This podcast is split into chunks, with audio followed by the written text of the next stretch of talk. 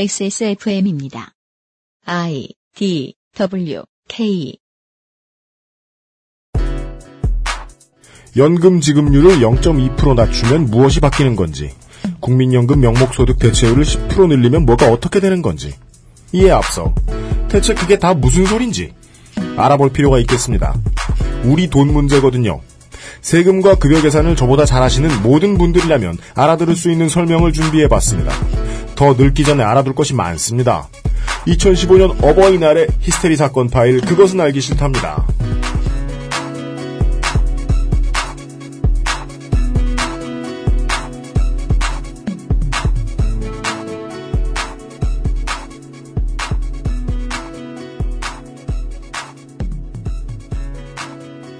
오늘도 다양한 방법으로 저희를 만나주신 어, 지상과 해상의 청취자 여러분 반갑습니다. 히스테리 사건 파일 그것은 알기 싫다의 책임 프로듀서 UMC입니다. 오늘도 제 오른쪽에는 이용 상임수석이 앉아 있습니다. 안녕하십니까. 그동안 잘, 그동안 잘 계셨습니까? 본인은 왜 그래요? 어, 아유, 어제 좀 아팠습니다. 네, 그랬답니다. 예. 어, 어, 재보궐선거가 끝나니까. 네. 이제 저처럼 선거가 있었던 지역구에 사시는 분들은 이제 현수막에 다시 한번 휩싸이게 되지요. 네, 뭐 열, 열심히 하겠습니다. 감사합니다. 네. 더 열심히 하겠습니다. 그리고 신림역 쪽을 지나가시다 보면은. 네, 뭐, 뭐 애국 세력 여러분께 감사를 전하는. 아 그렇죠. 그리고 태극기가 붙어 있는 현수막도 보실 아, 수 있습니다. 예. 네. 아, 끝으로 물뚝심송 시사 의견가를 소개합니다. 예, 안녕하십니까. 오늘 아침에요. 문무일 검사장 이하 성완종 리스트 특별수사팀이 홍준표 경남지사가 경남기업 전 부사장을 회유하는데 직접 개입한 정황을 포착했다. 고 언론이 보도하도록 수사 내용을 흘린 정황을 XSFM이 포착했어요. 어떻게요? 신문들이 쳐다보고 도지사의 측근인 김혜수 전 청와대 정무비서관이 경남기업 전 부사장에게 했다는 말 중에는 홍 지사의 부탁을 받고 전화했다. 1억 원을 나 모 보좌관에게 준 것으로 진술하면 안 되겠냐. 리스트에 이름이 오른 복수의 인사가 대책회의를 열어 다 입을 맞췄다.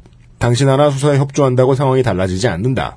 당신이 입을 잘못 놀리면 정권이 흔들릴 수도 있다. 는 말도 있었다고 하죠. 이런 말들이 유력 일간지의 일면에 나가도록 검찰이 상황을 만든 거는 제가 보기엔 정말 이상합니다. 의도하지 않았다고 해도 최소한 이런 말들이 유력 일간지의 일면에 나가는 걸 그냥 보고만 있는 것도 이상합니다. 지난 2001년 대선에 한나라당이 선관위에 신고한 대선 비용이 226억 원이었고요. 이후에 딱 걸린 4대 대기업으로부터 받은 불법 대선 자금은 밝혀진 게 502억 원입니다. 어이구. 나머지 기업들에게 받은 것도 예상하면 그보다 훨씬 많겠죠?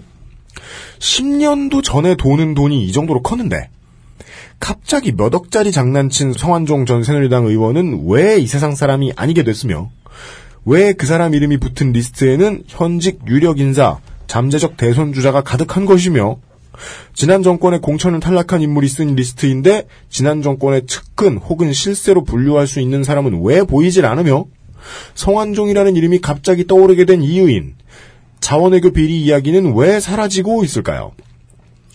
여론은 누가 쓴 시나리오대로 움직이고 있는 걸까요?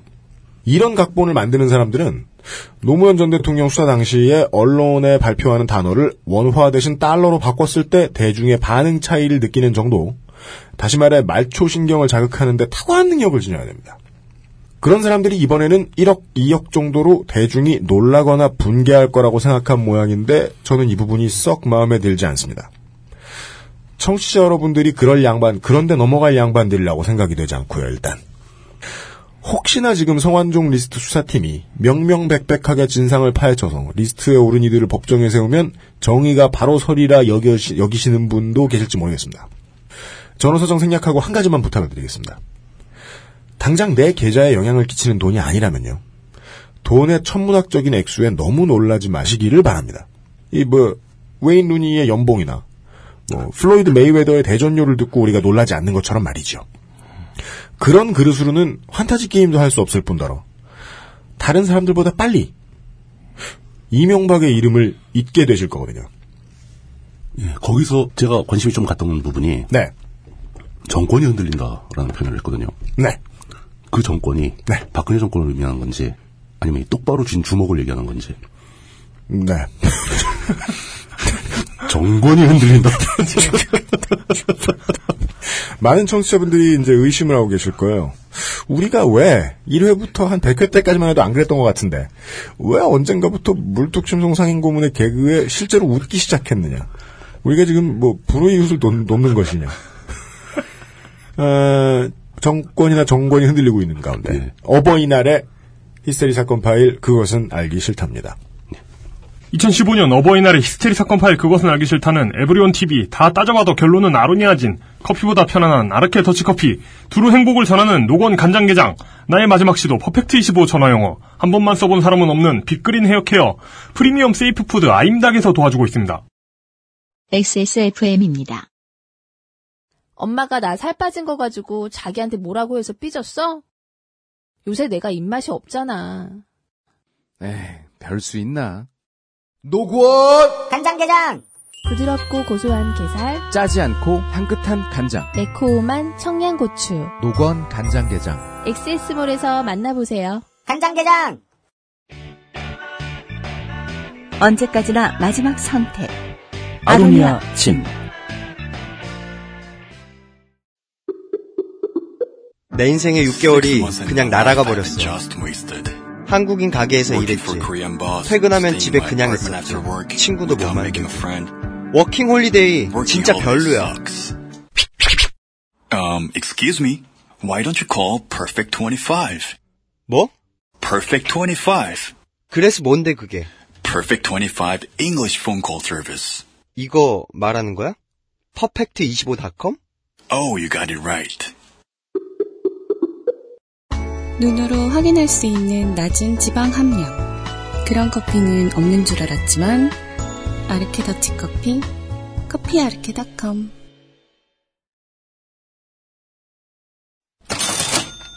광고와 생활. 콜롬비아 수프리 콜롬비아 수프리모 시작부터 이거, 그냥- 이거 다 사자성어처럼 느껴져서 지금 계속 그 산 넘어 산이라 네. 질끈 동요 물고 하세요. 중배전 시티 로스팅 이게 뭐예요? 아 뭐 아까 읽어봐 일단. 커피 용어, 커피 용어. 적당한 밸런스, 약간 신맛에 풍부한 감칠맛. 코스타리카 따라주. 이건 이건 한국말이 아니겠죠? 따라주는 그래서 따라달라는 소리가 아니에요. 따라주세요. 중배전 시티 로스팅 쓰지 않고 높은 향미.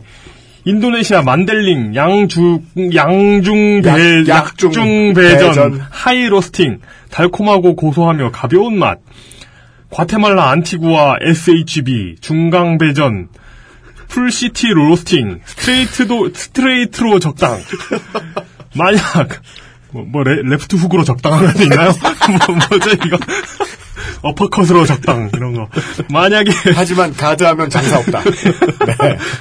하지만 물뚝심송 커피 의견과마저 설명하지 못한다면 저희 선에서는 이번 광고와 생활을 설명할 재간이 없습니다. 그렇습니다. 새로 추가된 여행 가이드북 이름 같은 그 이름 같은 이름의 커피 원두에 대해 더 알고 싶으시면 싶다면 XS몰 아르케터치 커피 페이지로 가봅시다. 그러십시다. 네. 솔직히 말씀드려서 저도 커피에 초짜기 때문에 설명할 수가 없어요. 아, 그래도 우리한테는 뭘 자꾸 가르치지. 아니 무슨 뭐 무슨 무슨 강배전 중배전 이런 거또 뭐 네. 무슨 어떤 로스팅 이게 이제 원두를 고르고 굽, 그 굽는 과정에 대한 얘기고 네. 그다음에 이제 그 지역별 브랜드 커피 원두 브랜드죠 이제 그런 거로 로스팅을 어떻게 했는가 어떤 원두인가 이걸 설명하고 그걸 취향에 따라 고르는 건데 네. 그냥 일반 핸드드립 커피 말고 더치 커피에서는 네. 신맛이 중요해요 신맛이 그, 그, 그걸 이해 못하겠어요. 커피가 왜 쉬어? 그건 아니. 쉰 거 아니에요? 쉰 거? 그게 아니라 어, 커피도 과일이니까 과일이니까. 그걸 좀 좀 더 멋지게 얘기하면 이제 산미가 있다라고 표현하는데 네. 그 산패된 거하고 똑같은 거 아니에요? 지금들도. 그러니까 뭐, 저, 이디오피아, 뭐, 그런 네. 예, 거라든가, 예. 얘가 제프라든가, 네. 뭐, 코스타리카 따라주라든가 이런 게 산미가 있어요, 실제로. 그렇습니까? 그, 과일향 같은 느낌이 난다고. 네. 그게, 그, 굉장히 커피를 신선하게 느낄 수 있는데 도움이 되는데, 네. 그 커피를 핸드드립으로 뜨겁게 먹을 때 그럴 때는 오히려 잘 모르는데, 더치커피는 차게 먹는 거기 때문에, 맛이 또 달라요? 신맛이 있으면 훨씬 더 상쾌해요, 맛이. 아, 그래요? 예. 근데 신맛을 싫어하는 분들은 또 신맛이 없고 이제 무거운 맛, 쓰고 진한 맛을 주는 이제 원두하고 섞어서 먹기도 하죠. 네. 블렌딩도 하고. 그 음. 그이 분야는 거의 제가 판단하기에는 네. 뭐 저도 모르는 세계지만 네. 와인의 세계에 만볼 정도로 복잡해요. 맞다. 제일 싫어. 커피는 뭐 이렇게 복잡해. 아유, 네. 시시콜콜해라. 예. 그 뭐 사람들이 이제 미세한 향을 즐기는 분야다 보니까 네. 점점 더 복잡해지는 거죠. 아시는 분들은 굉장히 잘하시더라고요. 네.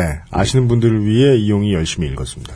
그 다음. 뭔 말인지 아시겠죠? 이거 듣는 분들, 아는 분들은? 아는 분들은 아시죠. 네. 저희에게 설명충처럼 설명을 부탁드리겠습니다. 예,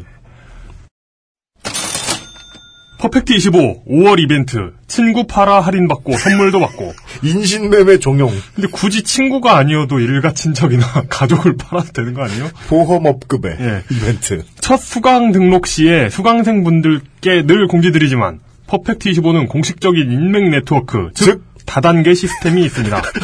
어, 이건 사장님의, 그, 대표님의 워딩이에요. 네, 이- 네. 어, 굉장히 용감한 발언. 이럴 때 제가 종종 쓰는 말이 있죠. 네. 어, 뚫린 입이라고. 이건 예. 그 심슨식으로 얘기하면 이건 네. 피라미드 형태가 아니라 사다리꼴식의 예, 사다리꼴식의 네트워크가 가능합니다. 한 분의 친구를 퍼펙트 25 멤버로 소개하여 그분이 수강 등, 수강 등록을 하시게 되면 소개해주신 분은 다음 달 수강료가 만 원이 할인되는 시스템입니다. 네. 아, 친구를, 친구를 팔아먹으면 그 몸값이 만 원이다. 음. 네. 그렇죠. 주변에 친, 만 원짜리 친구가 얼마나 있는지 한번. 또한, 또한 이는 일회성에 그치지 않고 수강 시간 내, 수강 기간 내내 돌아가는 혜택이며 중복 적용도 됩니다. 즉, 여러 친구를 팔아먹을 수 있다는 뜻입니다. 여러 친구를 팔아먹으면 팔아먹은 친구의 머릿수대로 그렇습니다. 매달. 친구의 코를 베어오면 뭐 이런 거. 그리고 친구의 수급 안 됩니다. 예, 예. 그냥 저, 저, 수강생으로 추천해 주시는 겁니다. 네, 네. 진짜 파는 게 아니에요. 네. 진짜 팔지 마시고요. 거기에다가 5월 한 달 동안은 이러한 수강료 혜택에 더해 신규 친구 소환 성공시 워프가 필요합니다. 해당 회원분께 선물 포장된 아르케 더치커피 500ml 한 병을 드립니다. 심지어 더치커피 사장님을 꼬셨습니다. 네. 퍼펙트 25가 퍼펙트 왜 아르케 25 커피를 주는 거야? 네. 이건 광고주들끼리의 담합이 의심이 들- 의심되는데? 의심이 옳죠. 그럼 뭐 아르케 더치커피 몇 개 구입하면 뭐 뭐 뭐 무슨 뭐. 닭가슴살 주고 아임닭 주고 뭐 왜냐면 탐욕스러운 우리 퍼펙트 이브 사장님이 예. 네. 저한테 직접 청탁을 하셨거든요. 아. 지금 담합을 할 예정인데, 예. 아르키 더치커피 전화번호 좀 까달라. 뭐 아임닭을 뭐 천 개 구매하면 컴스테이션 PC가 나오고 뭐 이- 이런 그런 이런 식으로 이런- 고려하겠습니다. 이게 뭐지? 네. 예 그렇습니다. 어 아, 아니 뭐, 그- 뭐 근데 진짜 그말 나온 김에. 그- 네. 아니면 진짜 맛있더라고요? 아, 그래요? 나 몰랐는데. 전혀 몰랐는데. 안타깝지만 지난번에 드셔본 적이 있는데. 아, 근데 그때는 뭐 이상한 뭐 소시지 같은 거만 샀어. 이상해, 또. 음, 소시- 소시지 맛있었는데? 어, 안 이상해요. 아, 소시지는 그냥 소시지 맛이에요. 좀 좋은, 네. 좋은 소시지 맛인데, 그거 말고 뭐 스테이크 같은 것도 있고 막 그러더라고요. 네네네. 다양한 제품이 있어요. 닭가슴살은 원래 그 효능과 목적성으로 먹는 음식이잖아요. 네. 근데 그 음식 자체가 가치가 있더라고. 효능과 목적성으로 말할 것 같으면 네. 원래 퍼펙트 25 전화 영어인데 효능과 목적성만으로 장사 안 네. 된다라고 생각을 하셨는지. 근데 그 실적이 제일 좋은 회원한테 아이패드 미니 준다고요? 네. 어, 진짜? 16기가 와이파이 모델입니다. 색깔은요? 몰라요. 아, 근데 네. 나는 이거는 그냥 밑에 잘 써놓은 게, 나 이, 이것까지는 광고해주고 싶지 않더라고. 음, 아, 너무 사행성이야. 아, 무슨 사행성이다, 친구를 이거는. 파먹는 것도 예. 모자라서. 그러니까 예. 어, 이벤트 참여 방법은 아임닭처럼 고전적이며 인간적입니다. 그렇습니다. 퍼펙트 25의 상담용 카카오톡 혹은 텔레그램에 XSFM 청취자임을 인증하기 위해서 이벤트 참여라고 말씀하신 후 네. 친구를 소환하시거나 그렇습니다. 소환한다는 건 뭐죠? 어, 그 초대하는 거죠. 그 방에 100원을 내고 게이트웨이에 집어넣어가지고 이렇게. 아니 진짜 그, 뭐. 그 카톡 방에 초대한다는 거예요? 아니요? 그냥, 모르겠다. 이런 이런 친구가 온다고 얘기해주는 거 아닐까요? 그러면은, 나중에 등록할 때 어차피 전화로 등록하시니까. 어차피 사람이 대답하니까 이렇게 어떻게 하냐고 물어보면 음. 자세히 대답하시겠죠. 물어보시면. 예, 예. 네. 그리고 그 대답하는 사람은요, 직원이 아니고 사장님일 가능성이 높습니다. 네. 네. 어, 그, 예. 거기서 또 인생 상담하고 막 그러면. 그럴 수 있습니다. 너무 오래 상담하지 마십시오. 네. 혹은 1899-2538 퍼펙트25 대표번호로 연락 주시면 됩니다. 음흠. 이미 신규 회원을 소개해 주신 분들도 이벤트에 참여하실 수 있답니다. 그렇습니다. 음, 벌, 예. 벌써 친구들을 많이 파셨군요. 네, 에, 그러면 뭐가 된답니다. 저는 이제 사상 가장 에, 소개를 해드리고 싶지 않았던 광고화 생활이었고요. 네. 너무 많이 아, 열심히 참여하지 않아 주시기를 정치적 분께 부탁드립니다. 네. 한두 명이지. 이건 무슨 그렇죠. 뭐, 예, 저희, 저희한테 막 자랑하시는 분이 나온 중에 있을지도 몰라요. 그전에는 수강 비용을 다 내다가 지금부터 이번 달부터는 한 달에 7만 원씩 받고 있다. 근데- 안, 아, 안 근데 지- 되겠습니다. 근데 중국 종 되면 막 진짜 한 100명, 가, 100명 데려오면 진짜 막. 그럼 월급이 나와요. 매달, 매달 월급이 나오거든요. 음. 월급이 그 어, 국회의원 연금 네 안 됩니다. 네그 정도까지는 권하지 않습니다.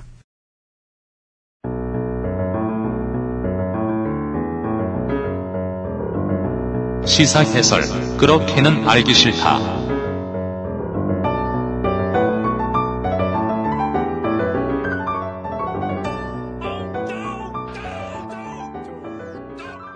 옥스포드 어사전에도 등록된 말이라고 하죠.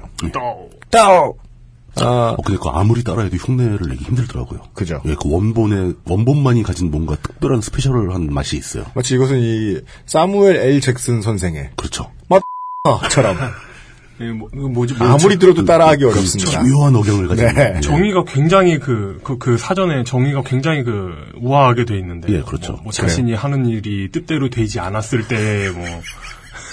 오, 완전 뭐, 뭐 적당하다. 그런- 넓고 예. 충분한 네, 네, 네. 설득이 되는 어, 그 사전에 단어 뜻 쓰시는 분들은 대단한 분들이죠. 그러게 말입니다. 예. 이 모르셨던 분들을 위해 알려드리는 거예요. 예. 어, 물뚝심송 상인고문이 맡은 코너마다 가끔 들려오는 이 떠우는 예. 어, 있는 단어다.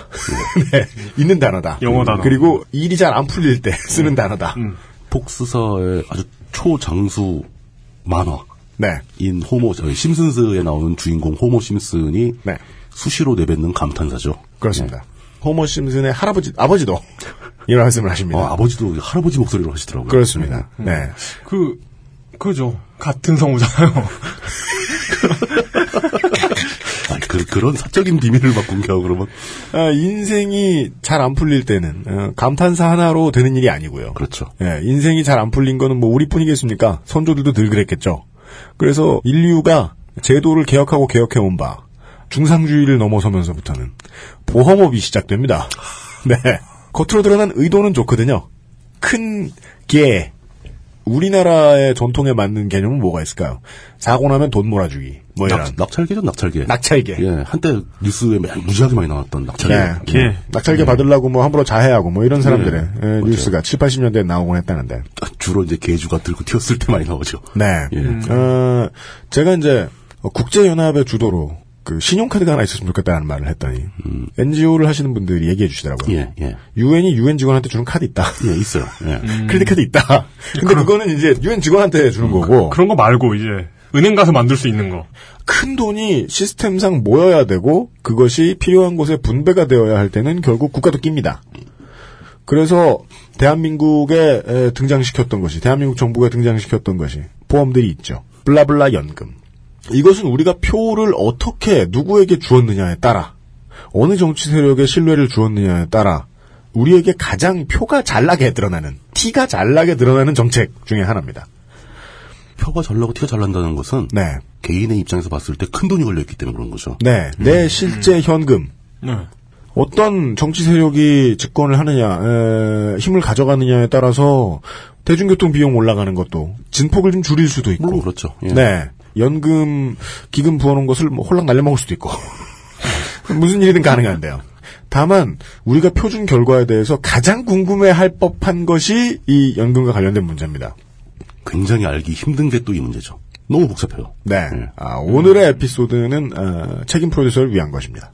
예, 낸 건 많은데 네. 숫자만 보면 덜덜덜 떨리기 정권이 떨리기 때문에 네 에, 이런 이야기를 아마 오늘 아, 유명무실한 어, 물뚝쿼터 시간에서 나눠볼 수 있지 않나 싶습니다. 이야기의 시작은 네 몇 년 전입니까?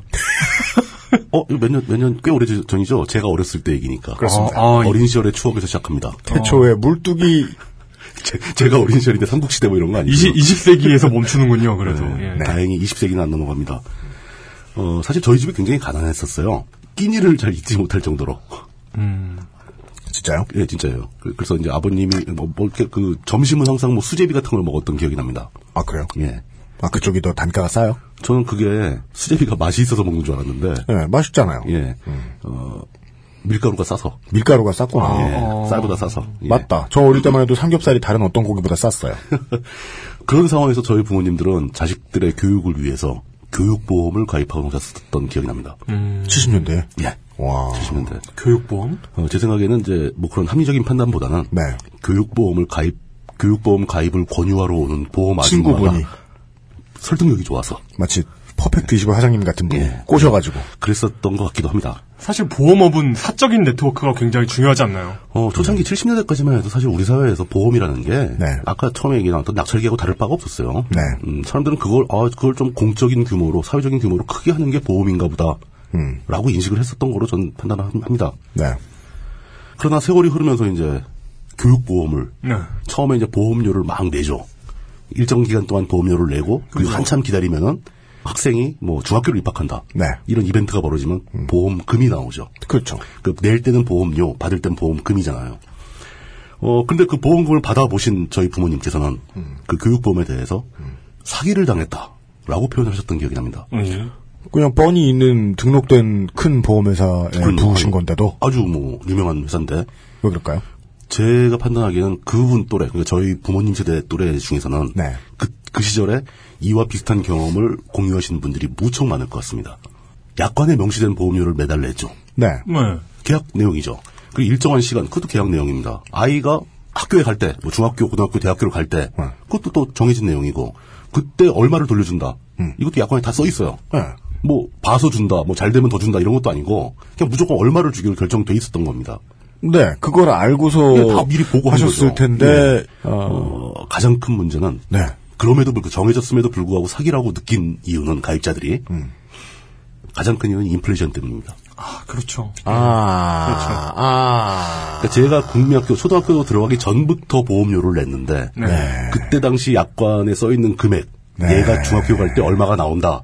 그 금액이면 중학교 입학금 내고 교복 사고 책 가방 사고 뭐 이것저것 다 할 수 있는 돈이었어요. 아, 그리고 남아서 생활비로 쓸 정도로 그, 이런 것에 대해서 굉장히 그 명료하게 그려낸 영화가 로스틴 파워즈인 것 같아요. 오스틴 파워야? 거기서 보면 어, 거기 60, 나오죠. 60년대에 냉동됐다가 닥터 이블이 예, 예, 예. 2000년 초에 이렇게 다시 깨어나잖아요. 예. 그래가지고 핵무기 가지고 지구를 멸망시키겠다면서 그 랜섬으로 100만 달러를 요구하죠. 원 밀리언 달러 이러면서 듣던 사람들이 다 놀래지 깜짝 놀래죠. 너무 조금 요구해서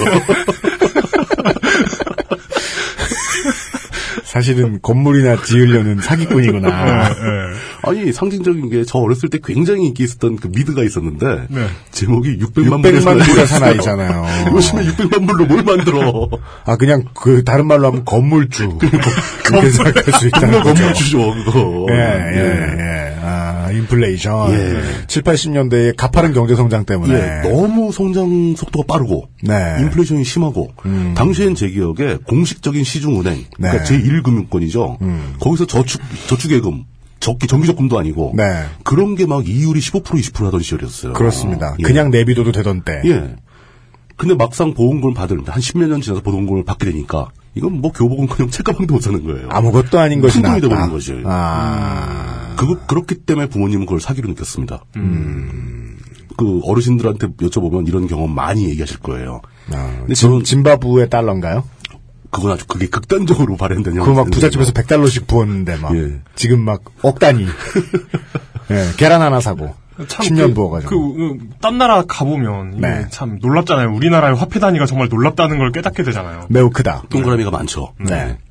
근데 저는 그 상황을 어린이의 눈으로 보고 나서 나중에 좀 이제 제가 좀 생각이 좀 된 그 생각을 하기 시작한 다음에 다시 한번 복귀를 해봤어요. 네. 한 가지 의문점이 또 생기는 거죠. 그러면 가입자들이 그렇게 열심히 꽤 의미가 있는 돈을 보험료로 납부를 하고 보험료보다 훨씬 숫자는 더 큰 보험금을 받았는데 실질적인 가치는 손해를 본 거잖아요. 아, 예, 예, 예. 그죠. 예. 차라리 그거 하지 말고 보험료 낼, 낼 당시에 그 돈으로 다른 현물을 사가지고 뭘 했으면, 하다못해 금반지라도 샀으면, 보험금보다 훨씬 큰 돈이 됐을 거라는 거죠. 더 음. 경제적인 행위. 음. 그렇죠. 가 됐겠죠. 그럼 그 분명히 가입자는 실질적으로 피해를 봤는데, 네. 그렇게 되면 그 인플레가 그렇게 막강해서 그런 일이 발생했다면, 그때 보험료를 받아 모아서 수많은 사람들에게, 그 돈으로 투자를 해서 돈을 불려낸 다음에, 나중에 이 사용자들한테 뒷골이가 된 보험금을 돌려준, 그 회사도 가입자처럼 손해를 받겠느냐. 하하. 그 질문이 가능하네요. 예, 이게 또 옳은 거죠. 네. 한편으로 사람들이 이제 아 저 그 교육보험 다 사기였어라고 얘기하지만 항상 바로 뒤에 나오는 게 인플레 때문에 어쩔 수 없지라고 포기를 합니다. 네. 그럼 그 회사도 그 인플레 때문에 손해를 받느냐? 그럴 리가 없죠. 네. 그 큰 돈을 그 수, 뭐, 뭐 수백만 명이 가입했을 거 아닙니까? 당시에 네. 굉장히 인기 있는 상품이었기 때문에 네. 그 거액을 운용해서 얼만큼 이익을 냈고 그 기업이 얼만큼 성장을 했을까? 그 보험회사는 사실 60년대 못때만 해도 동네 낙찰기 수준의 구멍가게 출발을 해가지고 였다가. 네, 네. 국내 굴지의 대기업 그룹으로 성장을 합니다. 네. 그리고 그 회사의 주식 가치는 끝없이 상승을 하는데 네. 심지어 주식 공개도 안 해요. 주식 공개를 안 해요. 굉장히 막판까지 안 하고 버티다가 최근에 합니다. 그러니까 그 기업을 보유하고 있던 오너는 어마어마한 차익을 받게 되는 거죠. 전체 그룹의 향배를 왔다 갔다 할 정도로 거액이 생깁니다. 네. 그 회사 이름이 삼성생명이었어요. 땡. 진짜요? 삼성생명 공개를 한 지가 얼마 안 됩니다. 그러면 그 어제, 삼성생명 예. 어제부터 계속 삼성 얘기하네.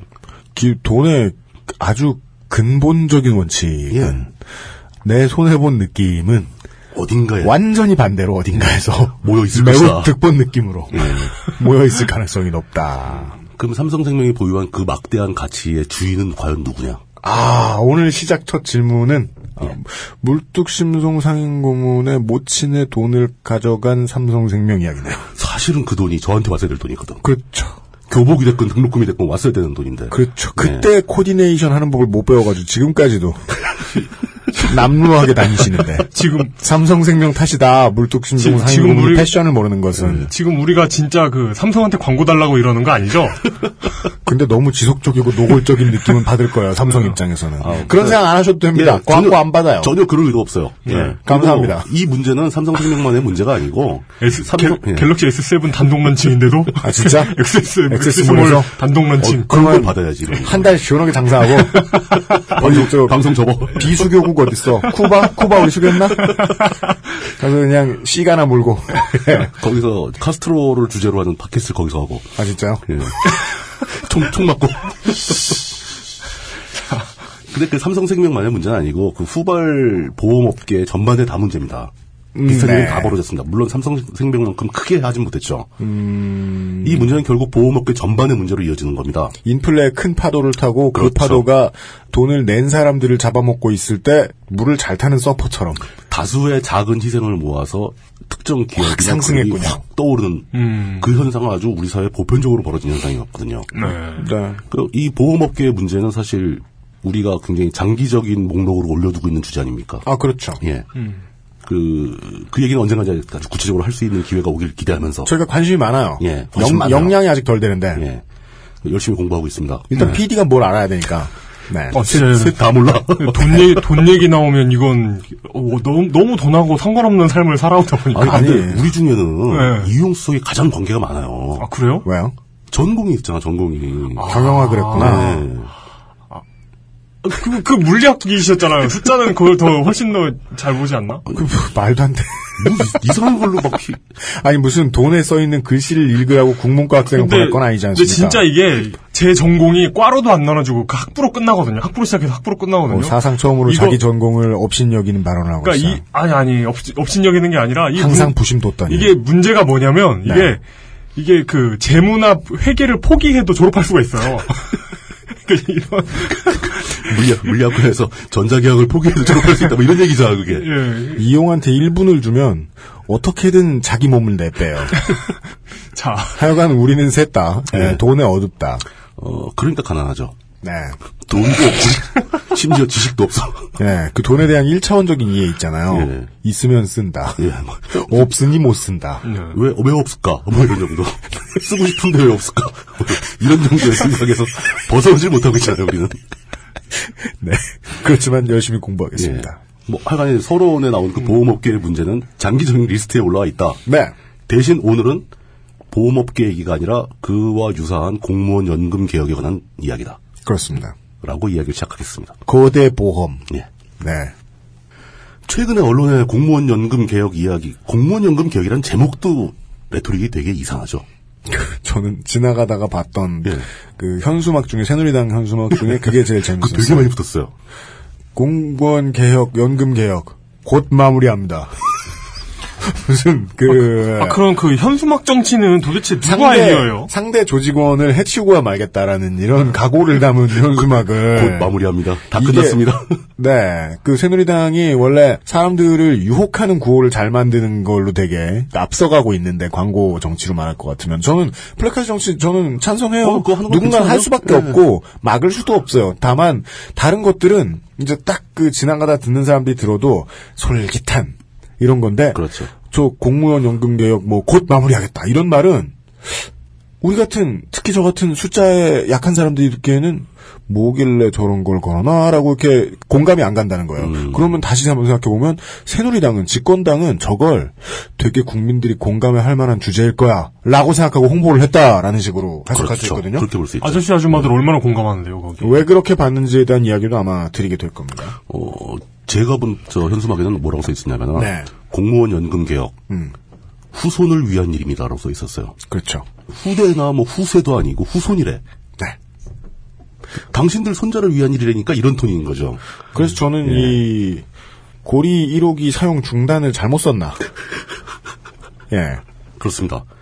그리고 그 공무원 연금 개혁 이야기가 지속적으로 계속 나오다가 네. 최근에 재보선 끝나자마자 여야가 합의를 했다고 빵 터지면서 보도가 됐죠. 그렇습니다. 예. 제가 그 제일 깜짝 놀랐던 것은 여야가 합의를 했다고 합의안이 발표되자마자 청와대가 이거 이 합의안에 대해서 강력하게 반발을 한 거예요. 청와대가요? 지속적으로 청와대에서 공무원 연금 개혁을 하겠다고 주장을 해왔는데 하기 위해서 국회에서 여야가 합의해서 합의안을 발표하니까 청와대가 그 합의안은 아니라고 막 우기는 거예요. 대한민국의 기본 원칙에 대해서 기억해 볼 필요가 있습니다. 예. 아, 이 삼권 분립이 말이죠. 그렇죠. 설명을 짧게 줄이고 결과만, 결과만 말씀드리면요. 지금 청와대가 이럴 자격이 없어요. 청와대는 왜 그래? 제안만 낼 뿐이지 결정 국회가 하는 거예요 이거 법인데. 네. 어, 어따 대고 승질인가 지금. 하는 쪽의 반응이 맞습니다, 예, 지금. 그게 정상적인데 네. 청와대가 반발할 수 없습니다, 지금. 예.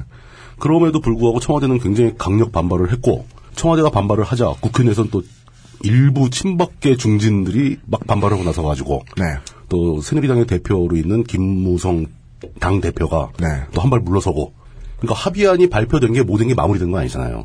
예. 그리고 또 지난 이명박근혜 정권 내내 집권당이 절대 하지 않는 정치적 선택이 하나 있어요. 예. 사과합니다. 예. 어, 유승민 진짜- 원내대표가 진짜 신기해요. 그거. 네, 근데 저는 이게 이제 매우 똑똑하다고 생각하거든요. 어차피 그 여론을 호도하는 방식으로 집권을 유지를 하고 싶다면 그렇죠. 누구나 약간씩 호도하지만 엄청나게 많이 여론을 왜곡시켜서 집권을 하는 사람들이니까 그 어떤 것에도 양심을 보이지 않는 게 맞아요. 음. 계속 남의 잘못이라고 말하는 게 맞아요. 일관성이 있어요. 이례적으로 유승민 원내대표가 사과를 했어요. 예, 막 그런 식으로 이 문제를 가지고 음. 예. 합의했는데 이렇게도 미안하다. 그러니까 지금 일반 유권자들이 보기에는 도대체 합의안이 뭔지 그 합의안에 청와대는 왜 반발을 하는지 음. 청와대가 반발을 하니까 새누리당 내에서 청와대에 호응하는 사람들은 무슨 얘기를 하는 건지 궁금하다 말고 알기 싫어져요. 예. 왜 서로 다 왜 이래? 도대체 편가르기가 어, 잘 안 되는 거죠. 아, 예. 전, 전 진짜 걱정되는 게 예. 새누리당이 그러니까 만약에 뭐 평, 평생 뭐 여당으로 있는다 치죠. 예, 예. 야당하고 어떻게 정치를 하려고 이렇게 하는지 모르겠어요. 음, 모르겠어요. 아, 그거는 도대체 그건 앞으로 어쩔 나- 생각인지 나중에 알아서 모르겠어요. 하겠지. 그건. 지금 잠깐 살짝 얘기가 빠지긴 했습니다만 뭐 이용이 언제 안 그랬습니까? 그, 그 새누리당은 알고 있는 거예요. 예, 그다 알고 있어요. 그러니까 야권은 영원히 저럴 것이다. 음, 그 옆에만 앉혀놓으면 그게 국정 파트너 아니냐? 그냥 놀림 된다. 음. 라고 생각하는 거죠. 그거 자꾸 옆으로 빠진 얘기가 더 길어서 좀 그런데 네. 제가 가지고 있는 생각은 그거예요. 우리가 그런 게 이상하다고 느끼는 것은 저렇게 앞뒤가 안 맞는 말을 하면은 언젠가는 다 뽀록이 날 것이다. 네. 그게 걱정되지 않느냐라는 예. 건데 여태까지 과거의 경험을 보면 뽀록 안 나는 거짓말이 훨씬 많아요. 네. 새누리당이 그걸 알고 있다는 거죠. 예. 그 뽀록나면 덮는 거 뭐 하루 이틀 해봤습니까? 그래 똑똑할 뿐이다. 그냥 현실을 더 잘한다. 옳건 그르건 라고 표현할 수 있겠죠. 음. 네. 중요한 거는 그 도대체 지금 무슨 일이 그게 참 진짜 영어 표현이죠 뭐 그냥 what's going on이죠. 네. 뭐야 도대체. 네. 심지어 거기서 나오는 용어들도 되게 어려워요. 그러니까 일부러 맞아요. 일부러 모르게 하려고 어려운 용어만 쓰는 것 같아. 근데 제일 중요한 단어들이에요. 예. 네. 뭐 그냥 대략 뽑아보면 뭐 기여금, 수령액, 지급률, 뭐 연금 지급률, 뭐 명목 소득 대체율 막 이런 게 막 나옵니다. 네. 그게 뭔지 하나도 모르겠는 거예요. 안타까운 건 예. 아나 모르나 받는 돈은 똑같거든요. 그러니까. 예. 공무원분들이든 그 보험료를 내고 있는 실질적인 이 보험의 주인 보험료가 아니죠. 아, 연금. 연금이죠, 연금. 네, 연금 예. 털리고 있는 국민들도 이 내용에 대해서 알든 말든 결정된 부분에 따라서 돈을 받게 돼 있어요. 그건 톱니바퀴처럼 기계적으로 돌아가게 돼 있는 거죠. 근데 법이니까. 이게 스포츠 중계 보듯이 어, 말하는 단어 어떤 걸 모르겠어. 그러니까 이게 몰라도 되는 수준 이- 이런 게 아니라는 거죠. 음, 예. 그러니까 무슨 마치 뭐 내가 농구 뭐 야구 감독처럼 알아야 돼요. 돈 문제니까요. 어, 당연하죠. 음. 네. 그렇죠. 이거는 정치적 정의, 국가사회의 미래 비전 뭐 이런 문제가 아닙니다. 지금 당장 우리 돈입니다. 우리 돈 문제입니다. 그죠. 예. 음. 연금 지급률을 1.9%에서 1.7%로 낮춘다고 하는데 그게 도대체 뭐가 바뀌는 거냐? 0.2% 뭐가 바뀐 예. 거냐? 난데없이 뭐 국민연금 명목 소득 대체율을 현행 40%에서 50%로 올린다고 하는데 합의한 내용이 이게 뭔 소리인지. 음. 네. 음. 거기다 더 웃기는 것은 지금 막 우리가 얘기하고 있던 건 공무원 연금 개혁이잖아요. 네. 국민연금 갑자기 왜 나와 또? 그렇죠. 이게 왜 연동이 돼 또? 이걸 왜 끌어다 대냐? 예. 공무원도 국민이란 소리요? 이러면서 그냥 아, 지나가면 안 되겠다. 그거는 맞네요. 공무원도 국민이죠. 근데 그렇게 따지면 사, 사학연금, 사학연금, 공무원연금 따로 있을 이유 없거든요. 예. 도대체 누가 뭘 바꾼 거고 합의 안에서 바뀌는 게 뭐고 누가 뭘 했다고 자랑을 하는 건지 누가 뭘 반대하는 건지 이해가 안 가는 거죠. 그 와중에 또 공무원 노조도 껴 있습니다. 공노조. 네. 목청을 높이고 있죠. 그동안 열심히 투쟁했습니다. 예, 공무원 노조들한테 굉장히 중요한 문제니까. 그리고 조선일보 역시 낍니다. 이번 합의안은 말도 안 된다고 쌍심지를 켜고 나와요. 네. 이게 그러니까 그래요. 요건 말씀을 드리고 진행하죠. 예. 그동안 공무원 노조와 교원 노조를 찍어 누르느라 정신이 없었던 보수 언론들이 예, 예. 막상 공무원이 손해를 꽤나 감수해야 하는 상황에 여야 합의안이 도출되자 그렇죠. 예. 이러면 안 된다고 길길이 날깁니다. 갑자기 틀렸대. 공무원 노조의 편으로 확 돌아선 것처럼 보입니다. 그렇게 볼 수도 있어요, 지금. 결국 욕먹는 건 야당이네, 또. 이게 편을 정확히 알기가 아. 어렵습니다. 이번 문제는 그 와중에 백미는 네. 역시 또그 우리의 위대한 조갑재 대기자께서 이 그 안- 고- 고정 출연자시죠. 예. 이번 이번 합의안에 대해서 또 멋지게 한 말씀 하셨습니다. 네. 쌍따옴표 하고 국민연금 계약을 저지하지 못하면 음? 한국은 그리스의 길을 가게 될 것이다. 괜찮은데? 안 그래도 그리스의 길은 매주 지금 신혼부부들이 다 죽어잖아요. 예. 그, 러니까 조갑재 대기자의 말씀을 다르게 이렇게 표현하자면 대한민국은 산토리니로 갈 것이다. 최근에 결혼하신 그, 그, 아름다운 해안선. 추- 춘모 씨 계시잖아요. 아 그렇죠. 예, 그분- 춘땡땡땡 씨. 예, 취업 관련해서 출연하셨던 출연자분께서 예, 실패에. 그리, 스로 가셨거든요. 어, 그리스 네. 길로 갔네요. 예, 그리스 길로. 어, 부럽다. 그 사람 잘 사는데. 예. 우리가 전술한 바와 같이. 그 다음에 더 멋있어요. 네. 국민들이 새로운 형태의 독재 타도를 위하여 궐기할 때이다. 와우. 근데 이게 폭, 되게, 뭐, 뭐, 되게 웃기는 게 폭도래매. 이번 합의안은 국회에서 냈잖아요. 예. 네. 합의안은 국회에서 내고 정권은 이 합의안을 반대하고 있거든요. 네. 근데 왜 독재 타도를 한다고 그러는 거예요? 그렇죠. 국회가 독재를 하고 있는 건가 지금? 일단은 청와대가 억울해야 할 일이죠. 청와대는 억울하죠, 이러면. 아니, 국회가 저랬는데 왜 나를 타도해? 뭐 이렇게 되는 자, 거죠. 청와대가 국회가 왜 이러냐고 뭐라고 하자. 예. 예, 조갑재 대기자는 국회가 왜 이러냐. 청와대를 타도하자. 저는 이런 걸 이제 현대, 현대 이런 그 예. 문학작품이나 예. 이런 극화에 있어서 그 입체적 인물이라고 저는 봅니다. 지적인 뭐. 보통 이럴 때 아방가르를 뭐 이러지 않나요? 그렇죠. 네, 저, 전위. 예, 네. 전위적이고 입체파적인 어떤 이- 이- 그 인물. 네. 하여간 굉장히 멋진 발언을 하셨어요. 네. 저는 그 말은 그 독재 타도를 위하여 걸기하자 이런 말은 좋아요. 아, 문맥이 어떻게 됐든 그 문자는 마음에 쏙전 결론이 들어요. 네. 마음에- 마음에 딱 들었어요. 아, 지지하고 싶어요. 그 이런 아사장을 지켜보고 있자니 진짜 답답하죠. 그 네. 뭔지 좀 알아봐야 되겠는데 네. 아, 알아보려고 딱 펴보면 그 문장만 가지고 북한이나 러시아로 갔으면 좋겠다. 네. 근데 이게 또 돈에 관련된 문제다 보니까 경제 상식이 있어야 되고 네. 무지하게 복잡합니다. 이걸 탐구하다 보면 진짜 조금만 잘못하면 멘탈이 붕괴돼요. 그 내가 왜 이걸 하고 있는가라는 생각이 들죠. 음. 네. 음. 유체이탈도 다가올 수 있고 청취자 여러분들이 그런 고, 통을 겪으실까봐 청취자 여러분들의 멘탈 건강을 위해 저희가 나섰습니다. 네. 근데 저희가 이런 거 하려면 힘들어요. 저희는 사실 뭘 할래도 힘들어요. 아, 뭐 가난하잖아 우리가. 아 그리고 또, 아, 그러니까 일단 도- 돈도 돈인데요. 우리는 물리학이나 역사가 아니면 네, 어차피 힘들어요 많이. 물리학이나 역사는 좀 그나마 편한 건데 네, IT 이, 이- 이 힘들어요 그거 빼고는. 네, 제일 제 마음에 걸렸던 게 아, 이럴 줄 알았으면 진짜 회계 열심히 들을 걸.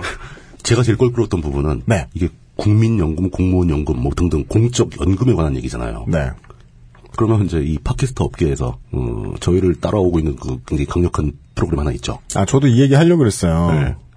어, 그니까 이 얘기 하려고 했다가 이게 저 물뚝고문의 이제 대본을 보고 아 똑같은 생각을 하셨구나라는 느낌이 든 게 어, 이쪽 문제를요 그냥 전문가가 아니고요 그러니까. 설계한 분이 늘 나오시는 팟캐스트가 있어요. 처음에 아, 그러니까 설계한 건 아니고 네. 2000년, 2008년 정도, 2007년 8년 이때 한번 크게 바뀌거든요. 네. 그 바꾸는 과정을 개조하는 과정을 총괄 지휘하는 분이 있어요. 원래 리모델링이 더 전문가가 그러니까. 해요. 원래 경제책도 쓰시고 그리고 뭐 글쓰기 책도 요즘 쓰신다고 또. 예. 네. 어, 근데 그분이 얘기를 하게 되면은 네. 그냥 무지막지한 권위가 실리잖아요. 그렇죠. 직접 만든 사람인데 저희가 이걸 또 얘기하면은 밀릴 거 아닙니까 저희가. 네, 그렇죠. 아, 그분의 이름을 모르실까봐 어느 시민분이십니다. 네. 아, 그냥 얘기해도 되죠. 뭐 유시민 전 장관 현직 백수 아닙니까? 네. 그렇습니다. 현직 자연인. 원래 연금제도 전문가고 설계한 장본인이고 네. 그분이 보나마 얘기할 겁니다. 지난주에 언급을 살짝 했어요. 뭐라고 하셨냐면은 제가 그걸 들어봤어요. 할까봐. 네. 정부 여당 내에서 친박과 뭐 김무성 대표와 뭐 유승민 뭐 원내대표 사이에서 막 뭐라 이런저런 논란이 오가니까 네. 이분이 코멘트하시기를 그 사람들 왜 그러고 싸우나 음. 연금이 뭔지도 모르면서 만약에 다른 사람들이 그런 얘기를 했으면. 그죠. 이것을 이제 그 전문 용어로 알못. 이런 얘기가 만약에 저격수다 이런 데 나왔으면. 뭐야 이랬겠지만. 네. 예. 비웃었겠지만 이분이 얘기하면 그건 맞는 말이잖아요. 그, 그죠. 네, 원래 어, 깨말못이죠. 네. 잘 알지도 음, 네, 못하면서 근데 그런 말을 할 수 있는 분이 말씀을 벌써 하셨기 때문에 예. 그- 그럼 그분이 이걸 직접 다루면서 만약에 저희가 이 방송 만들어서 공개했는데 또 우리 보고도 쟤들이 뭘 한다고 이럴 수도 있잖아요. 그렇죠. 저희가 드릴 말씀하고 예, 그래요. 그 교차로 예, 노유진의 정치 카페에 예. 저는 이번 주차 에피소드를 확인을 했습니다. 보면은 이번에 예, 공무원 연금 개혁과 관련한 문제들을 이제 차근차근 짚어 주신 게 있어요. 확인하시면 좋을 것 같고. 아, 그럼요. 예. 예, 저희들은 그것보다 더 밑바닥의 문제들을 살필 겁니다. 네. 어, 원래 전문가가 되면 디테일에 강해지고 전문가가 못 되면 괜히 두루뭉술하게 본질적인 얘기만 하게 됩니다. 그렇습니다. 그러니까 대략 그냥 이해하는 이해한 것 같기도 하다라는 느낌만 받으시길 권합니다. 아, 저는 이, 이 놈을 자르고 싶어요. 우리 사업의 핵심 역량이거든요. 하여간 뭐 그래 노력을 했습니다. 최대한 크로스 체크 많이 했고 혹시 제가 잘못된 이야기를 전달해드리지 않으려고 또 발버둥을 많이 쳤습니다. 네. 그래, 그래서 이제 이 공무원 연금 개혁이라는 이상한 제목을 단 사건이 어디서 출발해서 어디로 가고 있는 것인가 예. 이것을 설명해드리도록 하겠습니다. 네. 원래 연금 연금을 영어로 펜션이라고 그러죠. 네. 예. 그 우리가 놀러 가서 이제 막 바베큐 해 먹고 이런. 근데 그 펜션이 왜 그 펜션이 된 거예요? 아니야. 그 영어 펜션이 예, 예. 뜻이 두 개인 거예요. 아 그렇구나. 관광지에 있는 작은 호텔 같은 것도 펜션이라고 하고 네, 네. 실제로 은퇴 후 받는 연금도 펜션이라고 합니다. 맞습니다. 뭐 뜻이 이렇게 와전되고 그런 거 아니에요. 그냥 뜻이 두 가지예요, 그냥. 그렇습니다. 예. 네. 어, 근데 요즘 펜션은 되게 좋더라고요. 되게 좋아요. 예. 네, 풀장 붙은 것도 있고요. 풀장도 있고 저기 애견 데리고 가는 데도 있고요. 이 하늘 보이는 욕조 있는 데도 있더라고요. 지붕이 없는 거 아니에요? 그 풍풍찬 노수 그런 거. 아죠? 네. 아죠? 침대도 지붕이 없어. 네. 비, 비, 씌워져 있고. 어, 아, 뭐 그렇습니다. 네. 어, 연금이라는 개념은 그냥 일종의 수당 같은 겁니다. 네. 지금 줘야 할 것을 안 주고 나중에 주는 것도 연금이라고 할 수 있어요. 그렇습니다. 예, 그 아니면 어, 뭔가 일을 한 대가에 포함되는 건데 지금 당장은 못 준다. 네. 뭐 이런 것도 연금이 될 수 있죠. 어, 그래서 저도 지금 하나 또 고백할게요. 예. 이제 퇴직연금 우리 월급에서 빼야 되는데 아직 못 빼고 있어요. 왜? 난할 줄 아는 게 뭔지 모르겠다. 네. 아, 그런 건 조금 천천히 배우셔도 됩니다. 아 진짜 싫으세요? 아, 됐습니다. 예. 미래가 안 두려우시군요. 아, 뭐. 개인적으로도 연금 같은 일을 할 수 있죠. 네. 자기 평소에 수입 중에 일정 비율을 따로 모아놓는 겁니다. 저금통에요. 네, 저금통에 모으는 거죠. 네. 그- 그걸 이제 노후에 내가 일을 해서 더 이상 소득을 벌 수가 없는 시점이 됐을 때 모아놓은 돈을 쓰는 거죠. 네. 이 개념이 가장 개인적인 연금이고 그걸 좀 더 상업적으로 하게 되면 아까 처음에 얘기 나왔던 보험 개념이 됩니다. 그렇습니다. 평소에 젊었을 때 소득이 있을 때 돈을 꾸준히 모아뒀다가 네. 음. 나중에 내가 은퇴하거나 실직하거나 아니면 다치거나 이랬을 때 보험금을 받아가지고 생계를 유지하는 거죠. 예. 음. 그리고 뭐 이런 기본적인 개념이죠 보험에. 근데 이제 그 보험 중에서 사고 났을 때 받는 것은 일반 보험이고 네. 늙어서 받는 거, 은퇴해서 받는 걸 주로 연금 보험이라고 얘기를 합니다. 음. 맞습니다. 예. 근데 여기서 우리가 연금 보험의 개념을 좀 좀 더 잘 쉽게 이해하기 위해서 나눠볼 필요가 있겠어요. 연금 보험을 따져볼 때 이게 좋은 보험이냐 나쁜 보험이냐를 따져봤을 때 음. 따지는 기준을 어, 어디다 둬야 되는가? 좋고 나쁜 것까지 설명해 주실 수 있어요? 어, 그럼요. 설계사인데요? 오 좋다. 아 이거 그냥 디테일 없이 본질적인 얘기예요. 예. 평가해보죠. 세 가지입니다. 네. 세 부분으로 나눠지는데 첫 번째 내가 얼만큼 내야 하는가. 음, 당연한 거네요. 네. 뭐 당연하죠. 그러니까 어떤 형식으로 얼마에 걸쳐서 얼마만큼의 돈을 어느 정도 기간에 걸쳐 내는가. 이게 첫 번째 제일 중요한 내용이고 내가 그걸 낼 수 없는 양이면 못하는 거잖아요. 그죠. 어 그리고 두 번째 중요한 게 얼만큼을 받게 되는가. 얼마를 받느냐. 예, 그게 일시불로 받아버리는 거면 상관이 없어요. 내가 65세가 되는 날 일시불로 다 돌려준다. 그럼 내가 낸 거 곱하기 이자율 따져보면 금방 나오죠. 근데 연금은 그렇지 않잖아요. 그럼 어떻게 하죠? 65세부터 매달 죽을 때까지 뭐 이런 식으로 줍니다. 그렇습니다. 예. 음. 그러면 얼마씩 받느냐, 얼마만큼 어떤 기간 동안 받느냐 이런 걸 따져봐야 됩니다. 네. 이 두 가지만 따져서 머리가 터지기 시작해요 이제. 네. 그리고 이게 약간 좀 뭐 확률이 또 낍니다. 65세부터 준다. 그래서 그렇다면 뭐 음. 네. 실직하고 관계없이 65세부터 무조건 준다. 그리고 죽을 때까지다 그러면 내가 언제 죽을 것인가? 네. 음, 나의 수명에 대고 네. 도박하는. 맞습니다. 내가 65세부터 받았는데 66세에 죽을 수도 있고 음. 120세까지 살 수도 있고 보험회사 입장도 도박이잖아요 이게. 맞습니다. 그 보험회사 입장에서 내가 빨리 죽길 바라겠지. 그러니까 무슨 막 이렇게 무법천지면 보험업체들이 다 닌자를 고용해가지고. 예, 몰래 가서 죽이겠지. 음. 네. 내, 내 목숨을 걸고 이렇게 버리는 한 판의 도박. 그렇죠. 네. 대부분의 그 가입자들은 요 두 가지를 놓고 따집니다. 네. 근데 우리가 알지 못하고 우리가 개입하지 못하지만 실제로 이 시스템에서 가장 중요한 부분은 네. 그 사이에 있어요. 뭐죠? 그 사이에 내가 돈을 낸 다음에 그 돈을 가지고 보험회사가 이 돈을 어떻게 불리느냐, 얼마나 불릴 것이냐. 그렇습니다. 음. 그렇게 일반적으로는 내가 낸 것보다 받는 게 훨씬 액수가 높아요. 아, 처음에 얘기한 대로 인플레 문제도 있지만 네. 물론 사이에 진짜 이슬람 국가, 뭐 이자를 죄악시하는 이슬람 국가인 이상 돈은 항상 이자가 붙잖아요. 네. 그러니까 분명히 늘어나는데 얼마큼이나 늘어날 수 있느냐 이걸 따져봐야 되고 보험회사가 자기네가 할 수 있는 만큼 최선을 다해서 이걸 불린 다음에 그 중에 몇 퍼센트를 나한테 돌려주는 거냐 이거 따져봐야죠. 네. 근데 물론 보험회사는 그 사이에서 상당히 많은 부분을 차지를 하게 됩니다. 뭐 돈 받고 돈 주고 뭐 관리하고 심사하고 뭐 이런 업무를 하는 경비가 필요하고 그다음에 그 회사에 영업 이윤이 있을 거 아닙니까? 뭐 어느 돈 돌리는 회사는 돈 조금 벌겠습니까? 어, 그럼요. 그러니까 따져봤더니 아 이게 한 20년 있다가 받게 되는 건데 보험에서 그동안 뭐 한 150%를 버는데 나한테 한 10%만 주더라. 이건 나쁜 거죠. 그럼 너네랑 안 해. 예, 나, 난 그거 싫다. 옆에는 20% 주는데 뭐 이렇게 될 수가 있는 거죠. 너네한테 그죠? 연금 안 예. 부어. 네. 그러니까 주고 받고 하는 것만 따져도 알 수는 있긴 하지만 이게 과연 얼만큼 사이에 돈이 불어나고 있는가를 체크해 볼 필요가 반드시 있다는 거죠. 네. 음. 요 세 단계로 나눠서 보게 되면은 전체 시스템의 맥락을 어지간히 잡을 수 있습니다. 네. 요 정도까지 아시는 분들 정말 많고 어, 이거는 뭐 에. 사회인들이라면 거의 대부분 다 알죠. 청취자 여러분들 중에 조금만 네 그냥 아는 아줌마들 붙잡고 물어보면 7, 8할은 잘 알고 계신 그렇죠. 팸플릿 어디에 최소한의 연이율이 써 있는가 예. 어디에 손해를 볼 수 있는가가 써 있는지까지 위치까지 알고 계신 분들이 많이 있습니다. 많이 있습니다. 우린 모르니까 음. 듣습니다. 자, 그럼 이게 그 보험회사가 네. 사기업이냐 국가냐 이거에 따라서 또 어떻게 바뀌는가 그죠. 이걸 예. 체크해 볼 수 있죠. 왜냐 사기업이 하는 보험도 있습니다. 지금 연금보험 있고요. 네. 국가가 하는 국민연금 있잖아요. 음. 이 두 개를 비교했을 때 어떤 차이점이 등장하느냐? 사기업들은 조금 전에 얘기한 대로 자신들의 이윤이 필요하고 자신들의 비용이 필요합니다. 돈, 돈 벌려고 하는 거죠. 음. 돈 벌려고 하는 짓이기 때문에 그러니까 그들은 그 분명히 내가 낸 돈, 사용자들이 낸 돈 중에서 그 돈을 모아서 벌어들인 수익금 중에 자신들의 비용과 이윤을 제하고 나머지를 돌려주는 거죠. 네. 근데 국가의 입장에서는 운영 경비와 마진이 필요가 없는 거예요. 네. 제로여야 합니다. 그게 원칙적으로. 국가의 원칙이죠. 국가는 구- 근데 그러면 이제 물론 국가가 왜 이런 짓을 하느냐 기업체가 할 일을 네. 이런 질문이 당연히 나올 수 있죠. 네. 거기서 바로 이 연금 공적 연금이 가지는 사회보장제도로서의 성격이 등장하게 되는 거죠. 그렇습니다. 국가가 유권자들 국민들을 상대로 뭔가를 해주는 겁니다. 네. 유권자들이 다 뜻을 모아서 국가가 우리한테 그걸 하라고 법으로 제정을 했으니까 음.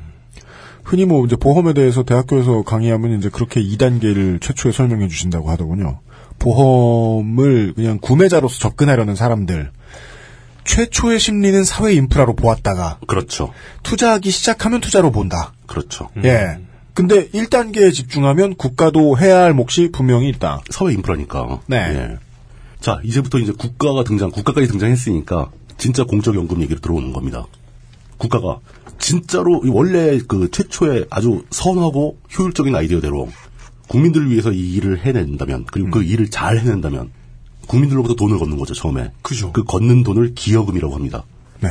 국민들이 자기 개인이 이 연금 시스템에 기여한 거예요. 돈을 이만큼 낸 거죠. 그 다음에 그 기여금을 쭉 낸 사람들이 나중에 늙어서 뭐 특정한 조건을 만족시켰을 때 네. 연금을 지급받게 되는 겁니다. 음, 네. 그 명칭을 조금씩 설명드리는 거예요. 그 지급률, 뭐 기여금 이런 명칭이 나오는 거죠. 아, 네. 예. 이 보험과 굉장히 유사한 구조지만 그 사이에 국가는 보험회사들, 사기업들과 반대 행동을 합니다. 저는 기업들은 운영 경비와 수익을 얻어야 되고 국가는 그게 필요 없다고 얘기했지만 국가는 오히려 여기다가 경비를 더 집어넣습니다. 왜 그러냐? 일단 운영 경비만 안 받는 건다고 해도 음. 이 보험 시스템을 관리할 직원들의 인건비 있어야 될 거 아니에요. 네. 그 인건비를 국가가 세금, 재정으로 지급하고 있는 거 아닙니까? 그죠. 네. 그러니까 벌써 이미 그 돈이 들어가 있죠. 네. 거기다가 그 우리나라에서 만들어진 그 연금법에도 처음에 기여금을 낼 때, 낼 때 국가가 같이 내줍니다. 같이 내줘요? 예. 음. 얼마나요? 반을 내줍니다, 반을. 반이나요? 예. 음. 그게 내는 주체가 네. 국가일 수도 있고 고용주일 수도 있고 막 그러는데 네. 자기 본인이 기여금을 100%다 내는 경우는 거의 없어요. 음흠. 어떤 형태로든 기여금이 모이게 됩니다. 그걸 다 관리해서 나중에 지급을 해주게 되는데 음. 네. 그 지급률이 항상 기여금으로 모인 돈과 모인 돈을 운영해서 만들어낸 기금 운용 수익을 다 합친 것보다 네. 더 많이 주게 돼 있습니다. 그래야 합니다. 예. 왜냐하면은 이게 기업적 관점이라면 자기네가 번 돈에서 이것 빼고 저것 빼고 남은 돈을 나눠주게 결정해야 되는데 기업은 원래 예. 인플레를 통해 돈을 버는 거다라는 말씀을 간단히 드렸습니다. 앞에. 예, 예. 그러니까 기업은 자기 생존이 가장 최우선 목적이니까. 네. 근데 국가가 결정하는 공적 연금은 사회보장만 생각해 보면은 인플레이에 맞게 국민의 그렇죠. 경제 수준을 책임져 줘야 됩니다. 돈 받을 액수가 우리 사회는 이 정도는 줘야 된다고 먼저 결정을 해놓고 출발하는 거예요. 그럼요. 그리고 내는 돈도 야 저 정도 줄려면 돈이 이만큼 필요하니까 니들 많이 내라 하는 게 아니라 니들이 낼 수 있는 수준은 이만큼이니까 그 수준만 내라. 당연히 빵꾸가 나죠. 네. 빵꾸가 난 돈은 무조건 국가가 재정으로 메꾸게 돼 있는 겁니다. 네. 이게 모든 국가에서 시- 시행하고 있는 공적연금의 기본적인 모델이에요. 네. 그게 사회보장. 그렇기 때문에 사회보장 제도가 되는 거고 큰 틀에서 봤을 때 이게 복지 정책이라는 거죠. 예. 연금까지도 네. 이 부분에서 굉장히 많은 오해들이 발생하고 있고 우리 사회는 아직 이 합의 단계에도 못 가고 있는 걸로 저는 봅니다. 그렇습니까? 예, 왜냐하면 국민연금을 반대, 국민연금 자체를 반대하는 여론이 굉장히 높아요. 국민연금 자체를요? 예, 기여금 납부 자체를 반대하는 사람들이 되게 많습니다. 왜지? 왜, 왜죠? 지금 법으로 강제하고 있기 때문에 그들이 실질적으로 뭐 조세저항처럼 돈을 안 내고 버티지 못해요. 압류가 들어오니까. 네네. 그때마다 불만 섞인 얘기가 많이 나오죠. 네.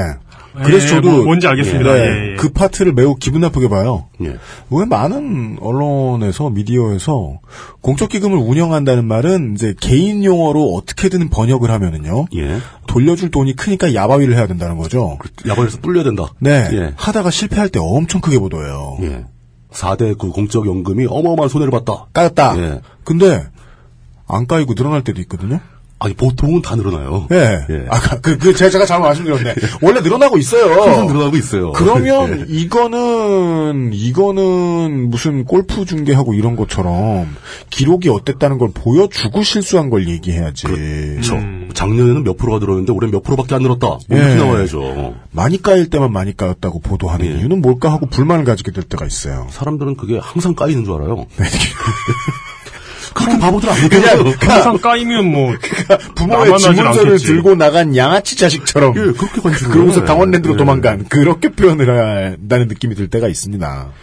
그리고 이게 또 복지나 사회보장제도로서의 정책에서 특이한 점이 하나 또 있습니다. 뭐죠? 그게 뭐냐면은 제가 이런 얘기 하면 맨날 저 기본소득 얘기한다고 물- 물뚱이 뭐 기승전 기본소득 뭐 이런 변호까지 생길 정도인데 네.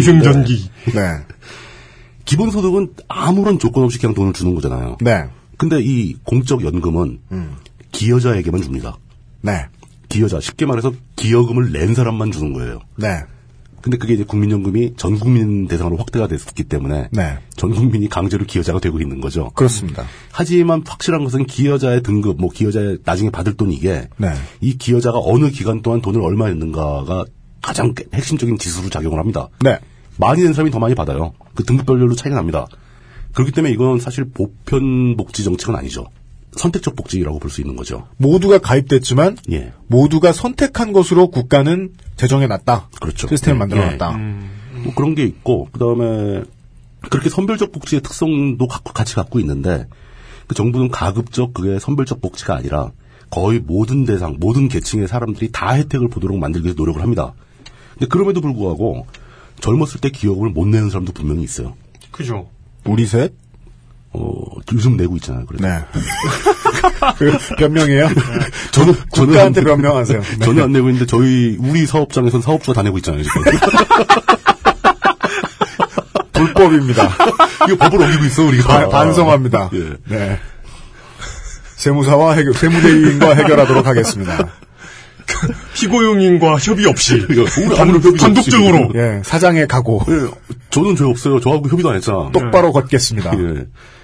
어, 그럼에도 불구하고 그 기여금을 못 낸 분들 때문에 네. 사각지가 생기는 거예요. 네, 그렇죠. 예. 이것을 막기 위해서 그 밖에 다른 복지 정책이 또 필요하게 됩니다. 맞습니다. 뭐 이게 100%다 커버할 수 있다면 다른 복지가 거의 필요 없죠. 왜냐하면 안 되는 게 선택적인 거니까. 예. 이게 헷갈리기 쉬운데 또 비슷한 이름을 가진 다른 제도가 있습니다. 기초 노령연금. 네. 기초 노령연금은 사실 기본소득과 비슷한 겁니다. 대신 그 대상이 일정 연령을 넘어선 노인들만 대상으로 하는 거죠. 네. 현재 우리나라에서는 그 노인들 중에서도 정 재산이나 소득이 어느 선 이하인 분들만 주는 걸로 되어 있습니다. 하지만 기초노령연금은 그 노인분들이 자기들이 젊었을 때 돈을 낸 바가 없어요. 네. 기여한 바가 없습니다. 대신 나이만 차고 재산이 적으면 무조건 주는 돈이에요. 그래서 기초란 말이 붙어 예, 있죠. 그래서 기초란 말이 붙기 때문에 그거는 이 국민연금, 공적연금과는 다른 겁니다. 네. 예. 근데 또, 또 헷갈리는 게, 네. 국민연금 내부에 네. 여러 가지 종류의 이제 연금이 있는데, 그 중에 노령연금이 있어요. 그래서 많은 분들이 이걸 혼동하시는 경우가 있습니다. 기초 노령연금과 노령연금. 완전히 다른 겁니다. 네. 기냥 노령연금은 국민연금의 부분집합이에요. 네. 그러니까 이런 것까지 해가지고 더 헷갈리게 되는 것 아, 같아요. 헷갈리죠. 막 우리, 그- 이런, 그, 특히 경제 용어들이 굉장히 헷갈립니다. 뜻하고 연결이 잘 안 되거든요. 음, 맞습니다. 예. 어, 넥센 히어로즈와 화성 히어로즈 같은 거예요. 뭐 그렇죠. 그러니까 그 기초 노령연금과 다르게 네. 그러니까 이 공적 연금은 분명히 수익자보다 원칙이 지켜지고 있는 거다. 네. 이런 특성이 있다라는 게 하나 있고요. 그럼 그 다음에 이제 아까 계속 얘기하지만 그 기업들이 운영하는 연금 보험이나 네. 노후를 위한 정기 적금이나 이런 것과 완전히 다른 것은 이것은 분명히 각 개인의 입장에서 내가 낸 것 더하기 내가 낸 돈이 모여서 발생시킨 수익 수익 그 더한 양보다 가입자들이 더 받아간다. 더 받아간다. 그러니까 일반 기업들이 시행하는 연금보험과는 비교가 안 되게 수익성이 좋다. 수익- 물뚝심송은 그 여기서 수익성이라는 건 지금 그 늘, 보험 네. 보험 주체의 수익률 말고 개인들의 네. 개인들이 받는 개인 수익률이 입장에서. 좋다. 예. 네. 근데 문제는 그럴 수밖에 없는 구조라는 거죠. 그럴 수밖에 없는 구조죠. 그 원래 연금의 성격 자체가 그런 거기 때문에 우리 사회가 그 연금을 도입할 때도 그렇게 하겠다고 도입한 거고. 근데 문제는 불신이에요. 위험하다고 느끼는 거죠. 이걸 과연 지금은 너희들이 그렇게 얘기를 하고 있지만 실제로 과연 그렇게 줄 것이냐? 제가 기다리고 기다리던 조선일보 같은 소리를 할 때가 왔습니다. 그렇죠. 불신을 조장하는 세력이 있습니다. 예. 불신을 조장하는 사회 네. 불안을 야기하는 세력. 한 주에 술을 네 번 마신다는 이런 사람들이 있어요. 네. 그 누굽니까? 주사파요. 아이 저런 아니 그거 진짜 너무 오래된 난 나가 죽어야 돼 진짜. 그 이 뭡니까 저, 이거? 저한테 옮은 것도 아니고 대학교 대학교 그 다닐 때 그 저 저 수강 신청할 때 일주일에 네 번 나오게 수강 신청 짠 사람을 주사파라고 불렀죠. 갑자기 힘이 빠져가지고 빨리빨리 넘어가고 싶어졌어요. 아, 네. 그러니까 예. 옛날 생각도 나고 좋네요. 여간에 정리하자면 연금은 복지 정책의 일환이고요. 네. 그 복지 정책이면서 세 가지 수입, 즉 기여자, 그 가입자가 내는 기여금과 네. 그 기여금을 모아서 만든 큰 돈을 굴려 얻은 기금 운영 수익, 네. 그것과 거기다 플러스 세금으로 보전해주는 세금 보전 정부 부담분 이 네. 세 가지 수익으로 움직이는 것이다. 네.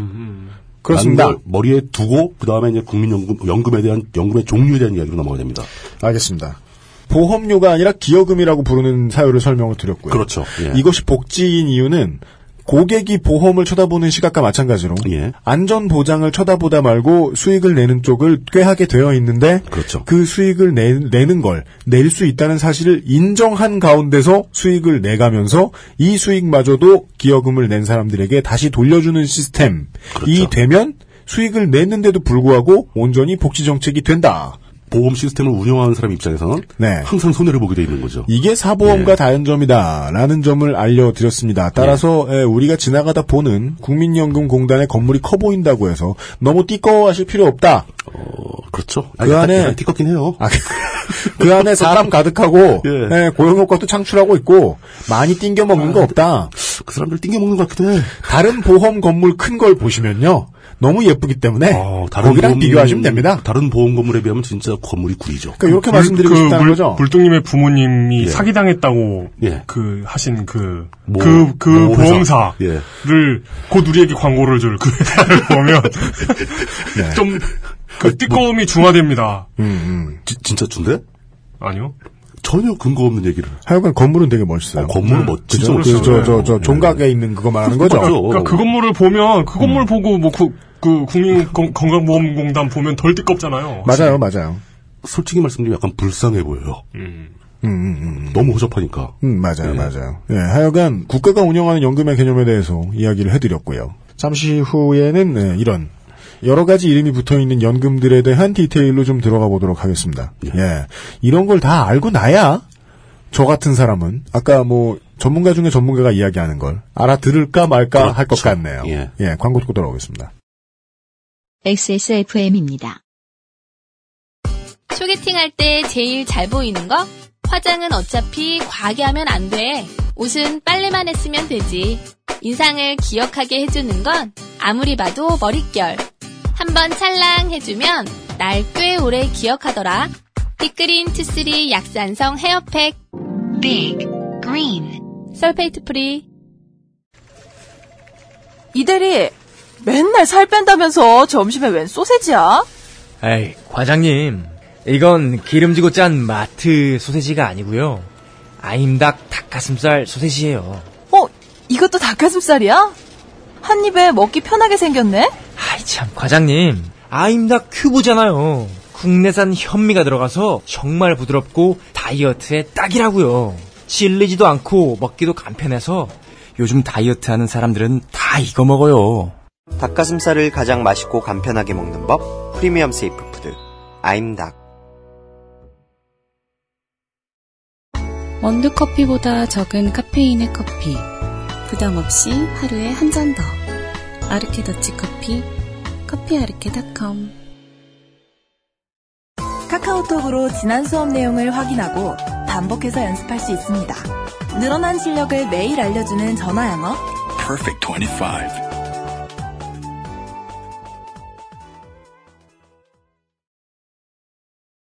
늘어난 실력만 매일 알려주면 되지 무슨 다단계까지 오거나 하는 생각이 들지만 그런 생각이 듭니다. 그래서 참 그 민영화의 원리들, 그러니까 뭐 사회기관 시설에 대한 민영화들 있잖아요. 예. 뭐 수돗물이라든지 뭐 대중교통이라든지 이런 걸 민영화하면서 하는 그 가장 흔한 논리가 그거잖아요. 뭡니까? 그 수익성. 어, 수익성, 효율성, 효율, 효율성으로, 예, 예, 예. 휴- 효율성으로 이렇게 둔갑한 예. 수익성이죠. 사실은 수익성이죠. 예. 네. 그러니까 정부에 맡겨놨더니 이 사업으로 손해를 보고 있더라. 근데 이걸 민간으로 넘겼더니 이게 막 수익 사업이 됐더라. 그 수익이 누구한테 가는지 생각도 안 하고. 그렇죠. 네. 복지의 영역을 민간으로 넘기는 넘겨가지고 수익 사업으로 바꾼다는 얘기인데 그 얘기가 이제 민간 보험과 그렇죠. 민간 연금과 사보험의 사연금의 어떤 그 차이를 보여주는 많이들 얘기가 되는 그런 부분이죠. 네. 예. 뭐 그거 말고도 이제 민간보험은 이 국민연금에 되게 관심이 많아요. 왜 관심이 많은지는 뭐 차차 얘기하기로 하고. 네. 예. 그건 마치 이제 물뚱님이 베스에 관심이 많은 것과 같습니다. 네. 그렇죠. 네, 원래 국민 베스인데 자기가 국끓여 먹으려고 하는 네, 그런 사람들이 있어요. 일단 우리 사회에서 움직이고 있는 그 공적 연금에 대한 디테일한 얘기를 좀 시작을 해보죠. 예. 아까 뭐 살짝 얘기 나왔지만 기초연금, 기초연금은 기초 노령연금만 있습니다. 우리나라 현재. 네. 예. 그거는 국민연금과 완전히 다른 형식이다. 왜 기여금을 안 내기 때문에 음. 가입자라는 개념이 없다. 네. 뭐 이런 거죠. 즉 이게 이제 노인 그러니까 좀 나이 드신 분들한테만 주는 거니까. 그렇죠. 이 나이 이게 든- 아니고 전 국민한테 주면은 이게 기본소득. 기본소득이죠, 그건. 네. 그러니까 기초 노령연금은 오히려 기본소득과 유사한 개념이지 보험과는 좀 차이가 있다. 그렇습니다. 그리고 국민연금과 굉장히 유사한 형태의 연금이 다양하게 있는데 그 중에서 가장 큰 게 공무원연금입니다. 예. 음. 공무원연금하고 또 유사한데 아직도 이상하게 통합이 안 되고 별도로 움직이던 네. 연금이 또 하나 있는 게 바로 군인연금이죠. 네. 사실은 공무원 연금처럼 광범위하게 확대가 되어야 하는데. 그렇죠. 네. 아, 그러지 못하는 이유가 있습니다. 뭐 여러 가지 이유가 있죠. 우습게 생각하면 이제 뭐 군인은 공무원이 아니란 말이냐 뭐 이렇게 나올 수 있는데 그렇게 말이에요. 이 연금 제도의 역사 때문에 갈라져 있는 걸 아직 합치지 못한 겁니다. 네. 예, 그렇게 봐야 되고 그다음에 또 이제 이게 또 분리가 돼 있는 게 공무원 연금이 처음 시작되면서 우리나라 국가를 위해 일하고 있는 공무원의 범위를 어디까지 볼 것이냐는 논쟁 때문에 빠져버린 게 또 있어요. 뭐죠? 사립학교 교, 교직원들. 네, 사학연금입니다. 그 사람들을 위한 사학연금이라는 게 또 별도로 있습니다. 뭐, 이 정도가 이제 큰, 우리나라에서 흔히 말하는 4대 공적연금, 또 4대 기금. 이렇게 얘기하면, 국민연금, 공무원연금, 군인연금, 사학연금. 요 네 가지입니다. 예. 그리고 별도로 또 이제 이게 나오기만 하면 논란이 되는 국회의원 연금도 있긴 해요. 근데 그 19대 국회에서 없어 사실상 없어진 겁니다. 네. 네, 네. 그 그건 연금이라는 성격보다는 사- 국회의원이 돈을 내서 모아서 내- 받는 것도 아니고 네. 그냥 한 번 국회의원이었던 사람한테 평생 뭐 돈을 주는 거니까 네. 기분은 나쁘죠. 기분은 나쁜데 그건 연간 지급액 총 규모가 100억 정도밖에 안 됩니다. 국가 차원에서 보면 이건 진짜 고려의 가치도 별로 없는 아주 작은 부분이라서 예. 다른 4대 연금기금과 비교를 하셔야 되겠습니다. 음. 그렇죠, 그렇죠.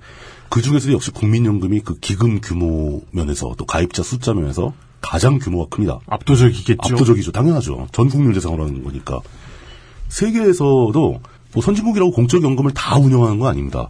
근데 이제 거의 대부분의 선진국은 운영을 하고 있죠. 근데 그 중에서도 공적 연금에서 기금의 규모면으로 보면 4대 연금이 있습니다. 네. 그 제일 큰 게 일본 공적 연금입니다. 어, GPIF, GPIF라고 부르는데 네네. 그 다음에 노르웨이 국부펀드라는 게 있고 이게 연금 기금이에요. 국부펀드. 예, GPF라고 합니다. 그 다음이 네덜란드 공적연금 ABP라는 게 있는데 네. 이 네덜란드 공적연금과 우리나 우리의 한국의 국민연금이 규모가 앞서고 있는지 소냐합니다. 어. 네. 국제적으로 4대 규모에 들어가요. 그래서 얼마인데요? 우리나라의 국민연금 규모, 기금 규모가 대략 한 450조 정도 됩니다. 그리고 음. 지속적으로 늘어나고 있습니다. 이- 일단 우리나라 규모가 원래 크고 네. 뭐 그래서 연금 규모도 클 것이다라는 건 예측 가능한데 4위까지 할 정도로 우리나라가 큰 나라가 아니잖아요. 그죠. 근데 우리나라 국민연금 규모가 왜 이렇게 크냐? 역사가 짧기 때문입니다. 이그 어, 연결이 안 되죠. 되게 이게. 역- 역설적으로 느껴지는데요. 예, 그게 역설, 역설적이죠. 역사가 역사 길어야 커지지 않나? 공무원연금을 먼저 한번 보면 네. 왜 역사가 짧기 때문에 기금이 큰지를 알 수 있습니다. 공무원연금은 1960년대에 벌써 시작이 됐고요. 시작부터 공무원 복지를 위한 특단의 조치로 시작된 겁니다. 왜냐하면 공무원들이 봉급이 적잖아요.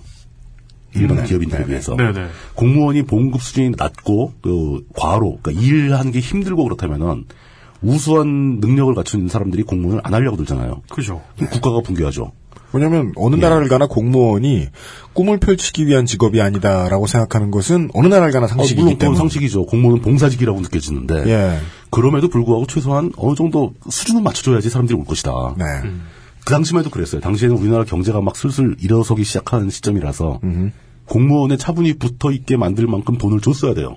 근데 사람들 뭐 나가서 다 뭐 일하면 뭐 조금만 열심히 일하면 막 공장 짓고 막 그래 그래 버리니까. 네. 그래서 아 이거 공무원들 월급을 당장 올려주기에는 국가 재정이 너무 약하고. 그러면 약속할 만한 게 뭐가 있을까? 바로 그거죠. 네. 너희들 은퇴한 뒤 이후에 생을 보장해주겠다. 폭탄을 다다다 다음 정권쯤으로 돌리자. 그렇죠. 야, 저 뒤로 밀어놓는 거죠. 네네. 그렇게 해서 만드는 게 바로 그 공무원 연금이 되는 거죠. 일정 기간 이상 복무하면서 기여금을 내게 돼 있습니다. 네. 월급에서 일부를 떼어내는데 네네. 그걸 공무원들 기여금을 자기네들이 그 자기 봉급에서 100%다 내게 하면 공무원들 또 삐질 거 아닙니까? 그렇죠. 그래서 국가가 그 절반을 내줍니다. 네. 음. 그리고 이건 국가가 대줬지만 나중에 받을 때는 그 네가 낸 기여금으로 간주를 하는 거죠. 네. 국가 입장에서는 어찌 보면 미래의 나, 나에게 빚을 내 가지고 그렇죠. 미래 국가에서 땡겨온 거죠. 미래의 국가에서 땡겨와 가지고 이렇게 시- 현재 공무원들에게 예. 현재 주는 공무원들에게 거예요. 떡밥을 던진 거죠. 네네. 근데 그게 이제 자체적으로 국가가 내주는 그 기여금의 반, 네. 음. 굉장히 작은 돈이겠죠. 뭐 봉급이 100만 원이라면 뭐 예- 예를 들어 뭐 이게 9%, 뭐 14%막 이러, 이러니까. 네. 그거의 반이니까 아주 적은 돈으로 국가재정 그만큼 더 들어가면서 공무원들한테는 30년, 40년 후에 너희들이 은퇴하면 어마어마한 돈을 주겠다. 네. 라고 일종의 수표를 던진 거죠. 그, 그렇죠. 예. 공. 내가 내 그 다음 다다다다다 다음 정권한테서 예. 땡겨왔어 이러면서 네. 예, 그런 거죠. 지금 이용은 말을 전 것이 아닙니다. 네. 예. 그, 그게 좋은 게. 저랬을지도 모르죠. 왜냐면은, 지금 현재 공무원들이 그 기여금을 내기 시작했다고 해서, 지금 현재 공무원에서 은퇴한 사람한테 지급을 할 필요는 없어요. 왜냐, 그 사람들은 기여를 안 했으니까. 네. 그렇게 화려한 장밋빛 그림을 딱 보였을 때, 실제로 정부에서 돈을 써야 되는 시점은 3, 40년 후라는 얘기죠. 네. 그래서 도입하기가 쉬웠던 게 있어요. 그런데, 그렇게 되면은. 아, 그리고 또 하나의 체크 예. 포인트는 그, 당시의 국민들의 기대 수명과 기대 여명의 문제. 그렇죠. 인구의 구조의 변화. 쉽게 말해, 일찍 죽었다. 예, 뭐 그런 그때는. 것도 볼 수 있고. 네. 그래서 좀 이렇게 뻥커를 세게 세게 칠 수도 있었어요. 네. 너 지금 한 달에 한 한 5만 원만 내면은 나중에 너 은퇴 안 되면 한 달에 300만 원씩 준다. 사실에 가깝게 표현해 주세요. 이거 이 수치가 이 정도였어요 실제로. 괜히 강조드리려고 말씀드렸습니다. 예.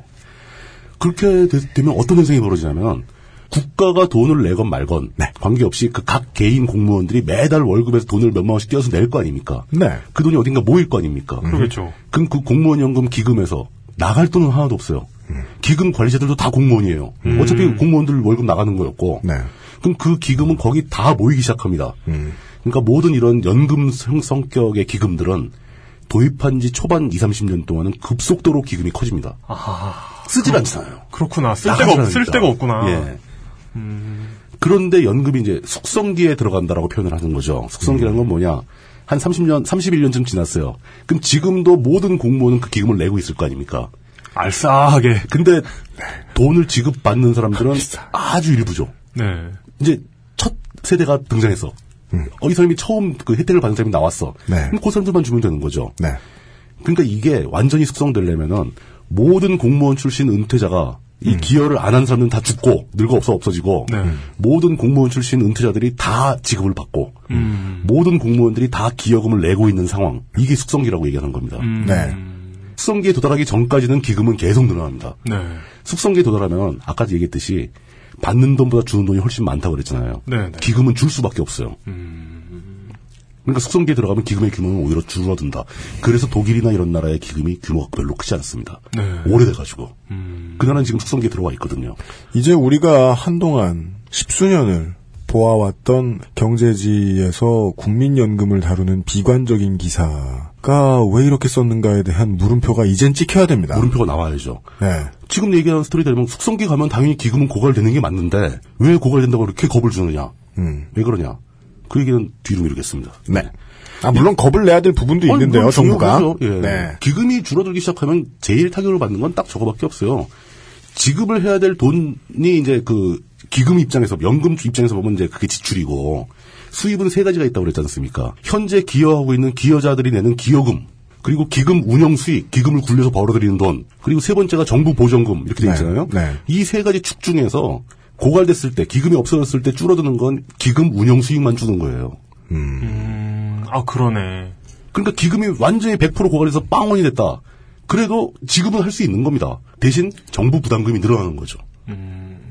그리고 법적으로 그렇게 하도록 되어 있는 겁니다. 정부가 뺑이만 치면. 정부가 뺑이 쳐서 열심히 재정 수입하고 세금 많이 걷어서 갚아야 된다는 얘기죠. 책임 PD가 책임지고 싶지는 않은 어, 물뚝심송 상인고문의 중요한 주장이 하나 나왔습니다. 빵이 돼도 정부가 뺑이 쳐서 주면 된다. 왜? 그렇게 하라고 연금 그 관련 법에 법으로 제정을 해놨으니까. 왜냐하면 상인고문의 에, 어, 짧은 배움과 에, 지금의 주장이 맞다면 지금까지 언론이 친 것이 다 헛소리라고 우리는 주장하는 측면도 있는 거예요. 왜냐하면 국민연금은 법대로 하고 있다. 예, 법대로 가- 법대로 갈 수밖에 없는 그리고 거고. 그 법이 잘못된 것도 아니다. 그리고 예측하다가 미래의 상이 틀리면 특히나 이제 중요한 변수인 이 아까 말씀드렸던 기대 수명이 달라지면 그때에 맞춰서 법을 바꿔야겠죠. 그렇죠. 그 흐름 중에 한 군데에 지금 우리가 서 있는 거죠. 공무원 연금이 개혁된 부분. 그리고 저거 하나 또 일부 언론들 어, 일반적인 언론들이나 이 가입자들이 잘 캐치하지 못하고 있는 사실 하나가 예. 이 법 언제 바꿀지 모르지 않냐. 음. 근데 법을 바꾸면 소급 적용이 안 되는 겁니다. 법이 바꿔진 시점, 그러니까 지급액을 줄이겠다거나 음. 네. 기여금을 더 내려거나 네. 이것이 법이 개정돼가지고 딱 만들어지면 이럴까봐 사람들이 걱정하는 거잖아요. 음. 네. 언제 갑자기 법 바꿔서 안 주겠다 그러면 어떡할 거냐. 그거는 법이 바뀐 시점에 기여금을 내던 사람들한테만 적용된다는 얘기죠. 네. 그 전에 다 낸 사람은 지금 그대로 줘야 되는 거예요. 그건. 네, 그거 원래 약정대로 줘야죠. 그걸 어기면 국가가 범법을 하는 건데 맞습니다. 이건 위헌 정도의 문제가 아니죠. 이건 폭동나죠 진짜. 그렇습니다.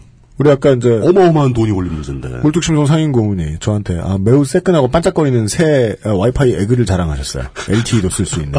하이브리드. 네. 저는 그냥 허여멀건한 뚱뚱한 거 쓰는데, 예. 저는 4, 4년 전부터 썼기 때문에 한 달에 5천원. 물뚝심송 상인고문은 그때는 어, 문명의 이길 잘 모셔가지고 한 달에 15,000원. 근데 그 값이 올랐다고. 나더러 15,000원 내라 그런다? 저는 혼자 폭동이죠. 폭동, 그렇죠. 저는 갑자기 계약, 계약 파기죠, 계약 파기. 네, 스티븐 시걸 모드죠. 예. 그, 그, 그건 폭동이라고 하지 않고 테러라고 하지 않나요? 먼저 하면 되게. 네, 그렇습니다. 네. 진상, 예, 진- 그 진상이죠, 진상. 네, 네, 네. 테러가 아니고. 어, 그런 식입니다. 그러니까 그 숙성기에 들어가게 되면 기금이 고갈된, 그 고갈된다고 표현하면 좀 그렇지만 기금이 줄기 시작하는 건 당연하고 그래서 공무원연금은 기금이 상당히 줄어들고 있는 중이에요. 하도 그러- 오래돼가지고. 그러겠네요. 국민연금은 지금도 빠른 속도로 늘어나고 있는 중이고요. 네. 국민연금은 혜택 보는 사람은 거의 없습니다, 지금. 네. 예. 그리고 이제 그 줄어들 때 기금 운영 수익 문제도. 아, 저 그거 화가 난다. 예. 그런 기사들 화가 나. 이대로 가면 50년 후에 고갈. 아니, 50년 내로 제도 정비 안 할까봐? 그러니까, 50년 후에 인류가 멸종할지도 모르는데, 지금. 무- 앞으로 무정부 상태일까봐? 그럼 어차피 못 줘, 돈은. 그거보단 석유 고갈을 걱정해야 되지 않나? 석유- 정확한 지적입니다. 석유 고갈은 그 시일가스가 맺대어줄 수 있을 것 같아요. 그러니까. 아니, 그러니까, 저. 미래를 어떻게 한다, 안다고 그러는지 모르겠어요. 그러니까 시사 프로가 미래를 낙관해야 된다는 소리를 하니까 참 어색하시죠, 청취자 여러분. 저희는 낙관해야 된다는 게 아니라 목적을 가진 비관론 함부로 펼치지 말라는 거예요. 그렇죠. 의도 있는 비관. 음. 네. 의도를 숨긴 비관이라는 게 더 표현이 좋겠네요. 아, 그렇습니다. 아. 르뽀. 그래서 국민연금 없어서 못 줘. 줄 사람이 없어서 못 줘. 이런. 그러니까 사람이 없어. 네. 취재를 하는 동안 뭐 누가 연금을 받아갔다. 하지만 주로 한산했다. 네. 예. 어. 근데 이것도 역시 이제 그 논란거리는 되죠. 그럼 그렇다면 기금 규모를 줄이는 게, 줄어드는 게 너무 당연한 거냐. 당연히 줄는 걸 그냥 보고만 있을 거냐. 네. 아니죠. 기금이 규모를 어느 정도 평형 상태를 유지할 수 있도록 음. 세금 보전으로 떼어주고 기금 운용 수익을 늘리기 위해서 노력을 해야 된다. 네. 뭐 이런 게 어떤 그 이 튜닝을 해나가야 네. 된다라는 개념인 거죠. 네. 이 제도를 자체를. 네. 그 전에는 미래의 모든 변수를 다 예측할 수 없어요. 음. 네. 인구 연령별 구조도 바뀔 거고 물가도 바뀔 거고 그러겠죠. 그 우리나라 그 경제 상황도 바뀔 거고 모든 게 바뀌는데 그걸 미리 막 재단한다는 것은 쉬운 일은 아니다. 하여간 이 제도는 처음에 그렇죠. 태어날 때부터 수정 없이 가만히 있으려고 만들어진 제도는 절대로 아니다. 모든 나라가 네. 당연히 거의 매년 고칩니다. 뭐 매년까지는 좀 그렇고 몇 년에 한 번씩 다 고칩니다 이걸 네. 상황이 바뀌니까 제일 이상적인 상황이라면은 네. 기금이 줄어들기 전에 그 기금의 규모가 줄어드는 것을 대비할 수 있는 대책을 미리미리 세워주는 게 좋다. 음. 라는 거죠. 왜냐, 기금이 너무 줄어버리면 기금 운용 수익이 없으니까 정부 재- 재정이 너무 부담스럽거든요. 네. 그러니까 이런 건 맞는 얘기입니다. 음. 재정이 부담된다. 부담되는 건 이해하는데, 원래 그 부담하기로 하고 한 거 아니냐. 음. 네. 이렇게 봐야 되는 거죠. 네. 음. 그러면 할 말은 더 열심히 부담해. 그렇죠. 부담 잘할 방법을 찾아내. 이지 생보사에 팔아. 는 아니라는 겁니다. 지금 현재 그 정부 부담률이 기금 규모가 숙성될수록 기금이 줄어드니까 네. 정부 부담률이 올라가기 마련이잖아요. 그렇죠. 우리나라는 대략 10몇 프로 수준이에요. 정부 부담분이. 네. 네. 근데 그 선진국들은 지금 OECD 평균이 20%가 넘고 독일이나 프랑스 같은 경우는 50%가 넘습니다. 정부 부담률이. 어, 대단히 건전한 거라고 볼수 그렇게 하고 있는 게 상식인 거예요. 네. 그 12%뭐 12점 몇 프로 부담하면서 정부 부담이 너무 커서 부담된다 이런 얘기 하면 안 된다는 거죠. 음. 그렇습니다. 예. 공무원연금은 그렇게 점점 그 문제가 점점 복잡해지고 있고 숙성된 연금이라는 것과 예. 국민연금이 이제 시작하는 중이고 숙성기에 가지도 않았다. 음. 음. 늘고 있는 중이다. 네네. 라는 얘기를 해드리면서 그 네. 다음 단계로 넘어가, 넘어가 보죠. 그렇게 굉장히 필요하고 뭐 다들 동의해서 만든 제도임에도 불구하고 네. 정부 입장에서 사실 이게 골치는 아파요. 그러겠죠. 왜냐 네. 이게 어지간한 거는 뭐 몇백억, 몇천억 단위에서 다 해결이 되는데 규모가 너무 큰 거죠. 400조 원? 지금 현재 규모가 400조가 넘었고 예측에 의하면 한 2043년, 뭐 2040년 그때쯤 되면 2,400조까지 늘어난답니다. 기금 규모가. 그, 그러면, 이 450조 원이라는 말을 듣고 있으면 말이죠. 나라 돈을 한 10조, 20조 띵겨 먹은, 뭐 이런 사람이 있다 치죠? 예. 아니다, 뭐 한 3, 40조? 띵겨 먹은 사람이 있다 치죠? 예. 그 사람이 좀 도둑으로 보일 지경입니다. 그렇죠. 규모가 워낙 덩어리가 크니까. 대신 더 위험한 것은 이 덩어리가 큰 규모가 뭔가 삐끗해서 잘못 운영돼서 뭐 10%가 날라갔다. 이러면 정부 1년 예산이 날라가고 막 그런 상황이 올 수도 있죠. 네. 정부 1년 예산은 뭐 여러분들 들으신 적 있죠? 70회 때? 네. 350조. 대략 350조. 계속 네. 늘고 있다 그것도. 예. 이렇게 보시면 되죠. 그러니까 2030년, 40년 돼서 막 이게 국민연금 기금이 2,000원, 2,000조 규모로 늘었다. 네. 근데 뭐 10%가 문제가 생겼다. 200조 날라간 거죠, 그러면. 그렇습니다. 정부는 못 되어요, 그건. 대한민국이 2,000조국이 되었을 때. 2,000조국. 네. 그런 상황은 대비하는 게 맞다. 워낙 덩치가 크니까 굉장히 세심하게 지켜보고 관리해야 된다라는 말은 맞지만 미래에 고갈될 거니까 지금 당장 없애자. 뭐 이건 곤란하다는 거죠. 아, 그 우리 되게 길게 말씀드린 음. 이유는요. 저희 주장이 지금 나와서 그래요. 생보사에 팔지나 말라. 그딴 생각하지 말라. 아, 그 냄새가 솔솔 나죠. 너는 50년 뒤에 죽을 거니까 지금 죽어라 이런 거. 어, 어차피 죽을 건데 뭘 밥을 먹고 그래, 뭐 이런 거. 네. 그렇죠. 이게 현재까지 국민연금과 공무원연금에 관련된 개략적인 사실들입니다. 예, 그렇습니다. 이 사실을 알고, 그다음에 현재 이 시점에 대한민국 사회에서 정부와 국회에 있는 여야와 음. 무슨 합의안을 놓고 무엇 때문에 이견이 생겨서 서로 싸우고 있느냐. 음. 그리고 동 조선일보는 뭘 비판하고 있고 조갑재 기자는 뭘 비판하고 있느냐. 그렇죠. 네. 이런 걸 볼 수 있다는 거죠. 현실 얘기로 내려가야 됩니다.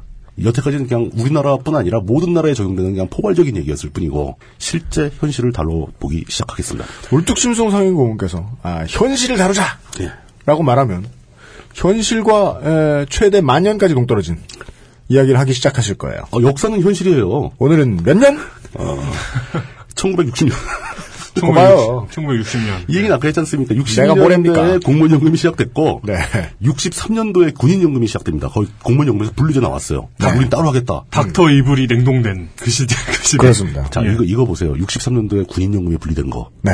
63년이라는 시대적 배경을 생각해 보십시오. 1963년도에 무슨 일이 있었을까요? 그러니까 이 쿠가 있었죠. 쿠가 이제 쿠 정권이 정권을 안정적으로 잡기 시작한 시점입니다. 매일 반란군 놈의 맛있어서 군인연금. 음. 이때만 해도 군인이 대빵이었어요. 그렇습니다. 공무원 연금에 묶어서 처리하기 싫었다 이거죠. 그렇죠. 더 별도로 빼내서 훨씬 더 좋게, 즉 군인들 입장에서 훨씬 더 좋게 만들어준 거예요. 더 큰 혜택. 어. 예. 그리고 이제 쭉 올라오다가 공무원들하고 군인들만 걸 주니까 좀 민망한 거잖아요. 그 전체 국민한테 주겠다고 국민연금의 아이디어를 현실화합니다. 그때 야심차게 국민복지연금법이라는 법을 공표를 해요. 네. 그게 75년. 음, 예. 75년도. 네네. 그랬는데 바로 직후에 오일 쇼크가 터집니다. 네. 어이 저런. 모두가 오열했습니다. 없어진 네. 시다 그래가지고 소리 소문 없이 사라졌어요. 네. 그다음에 한참 뭐 말만 나오고 아무것도 못한 거죠. 그래서 그냥 군인들만 행복했다. 네. 예. 그러고 나서 저 아까 우리 예 바로 앞에 있는 편의점이 쿠예요 쿠. 네, CU. 네. 그러다 이제 79년에 원조 쿠가 돌아가시고 그다음에 세컨 쿠가 또 있었죠. 네. 근데 그것도 또 마무리돼가는 시점에서 이제 워낙 사람들한테 뭘 해줄, 해줄 필요가 있으니까 네. 86년도에 와서야 국민연금법이 다시 공표가 됩니다. 그렇습니다. 10년의 세월을 건너뛰어서 네. 그 이후로 88년도에는 근로자 10인 이상 사업장부터 국민연금 제도가 실시가 되는데 예. 연금 보험료율이 3%, 3%, 3%. 네. 3%라는 것은 뭐냐면 소득 대비 3%를 기여금을 내야 된다. 소득 대비 3%. 예. 네. 100만 원 버는 사람 3만 원씩 내라. 네. 이런 얘기죠. 그리고 명목 소득 대체율이 70%로 정하게 됩니다. 명목 소득 대체율이라는 단어가 그게 등장합니다. 뭐예요? 은퇴자가 네. 근데 은퇴했으니까 국민연금 받아야 될 거 아닙니까? 그죠. 네. 은퇴하기 전에 그 자기가 갖고 있던 소득 있죠. 그 소득 X의 기준에 맞춰가지고 명목 소득 예, 그 소득의 70%를 연금으로 주겠다. 지급하는 기준을 정한 겁니다. 아, 은퇴하고 집에서 놀아도 네 월급 70%는 네가 냈던 연금 해가지고 나온다. 국민연금으로 주겠다. 그걸. 이 말을 다시 바꾸면 명목 소득 대체율. 음. 그러니까 그동안 뭐 여기서 네가 한 달에 얼마 냈어 냈고 뭐 30년간 냈으면 총액이 얼마인데 이걸 비율을 어떻게 잡아서 한 달에 얼마씩 나눠주겠다 이런 게 아니 공식을 말하면 모르잖아요 사람들이. 그죠. 그러니까 대략 어떤 기준이냐 네 소득의 70%가 국민연금에서 나온다. 왜냐하면 이걸 그 연금 설계사를 넣어가지고 국민마다 다 상담을 하기 시작하면 공단의 노릴 돈이 안 나오죠. 그렇죠. 정확히 정해놔야 되는데 음. 그렇게 국민의 반이 상담사가 돼야죠. 그렇습니다. 설명을 되니까. 네. 그 우리 같은 사람들 상담사 하고 있구나. 이때는 연금 보험료율이 3%고 소, 명목 소득 대체율이 70%라면 이건 진짜 천국이에요, 천국. 그렇습니다. 이렇게 좋을 수가 없어요. 네. 내 소, 수입의 3%를 냈는데 나중에 70%를 주는 거예요, 매달. 네. 3만 원에 70만 원. 오래 살기만 하면 진짜 좋, 좋은 거죠. 이게 20몇 배를 주는 거 아닙니까, 매달. 네. 내가 낸 돈에. 야, 대단하죠. 그리고 92년도에 들어오니까 근로자 5인 이상 사업장 가입으로 확대가 됩니다. 그리고 95년도에는 농어촌 지역까지 이게 확장이 됩니다. 네. 이게 또 애매한 게 있습니다. 근로자 같은 경우에는 국민연금은 아까 그 본인 부담률 있지 않습니까? 기여금을 얼마 낼 것이냐? 뭐 공무원연금은 뭐 14% 네. 이렇게 돼 있는데 국민연금 아까 뭐 3% 이렇게 돼 있죠. 네. 그렇죠. 이거를 본인이 다 내느냐? 절대 아니다. 공무원 14% 중에 7%만 본인이 내고 7%는 정부가 국가가 냈습니다. 냈죠. 왜? 공무원을 고용하는 주체가 국가니까. 네. 그럼 국민을 대상으로 어떻게 할 것인가? 국민들 어떻게 할 것인가? 사업자가 내라. 사업자가 내라. 이게 지금 3%의 절반은 사업자가 돈 계산 못하면 다 내라. 그리고 벌금도 내라.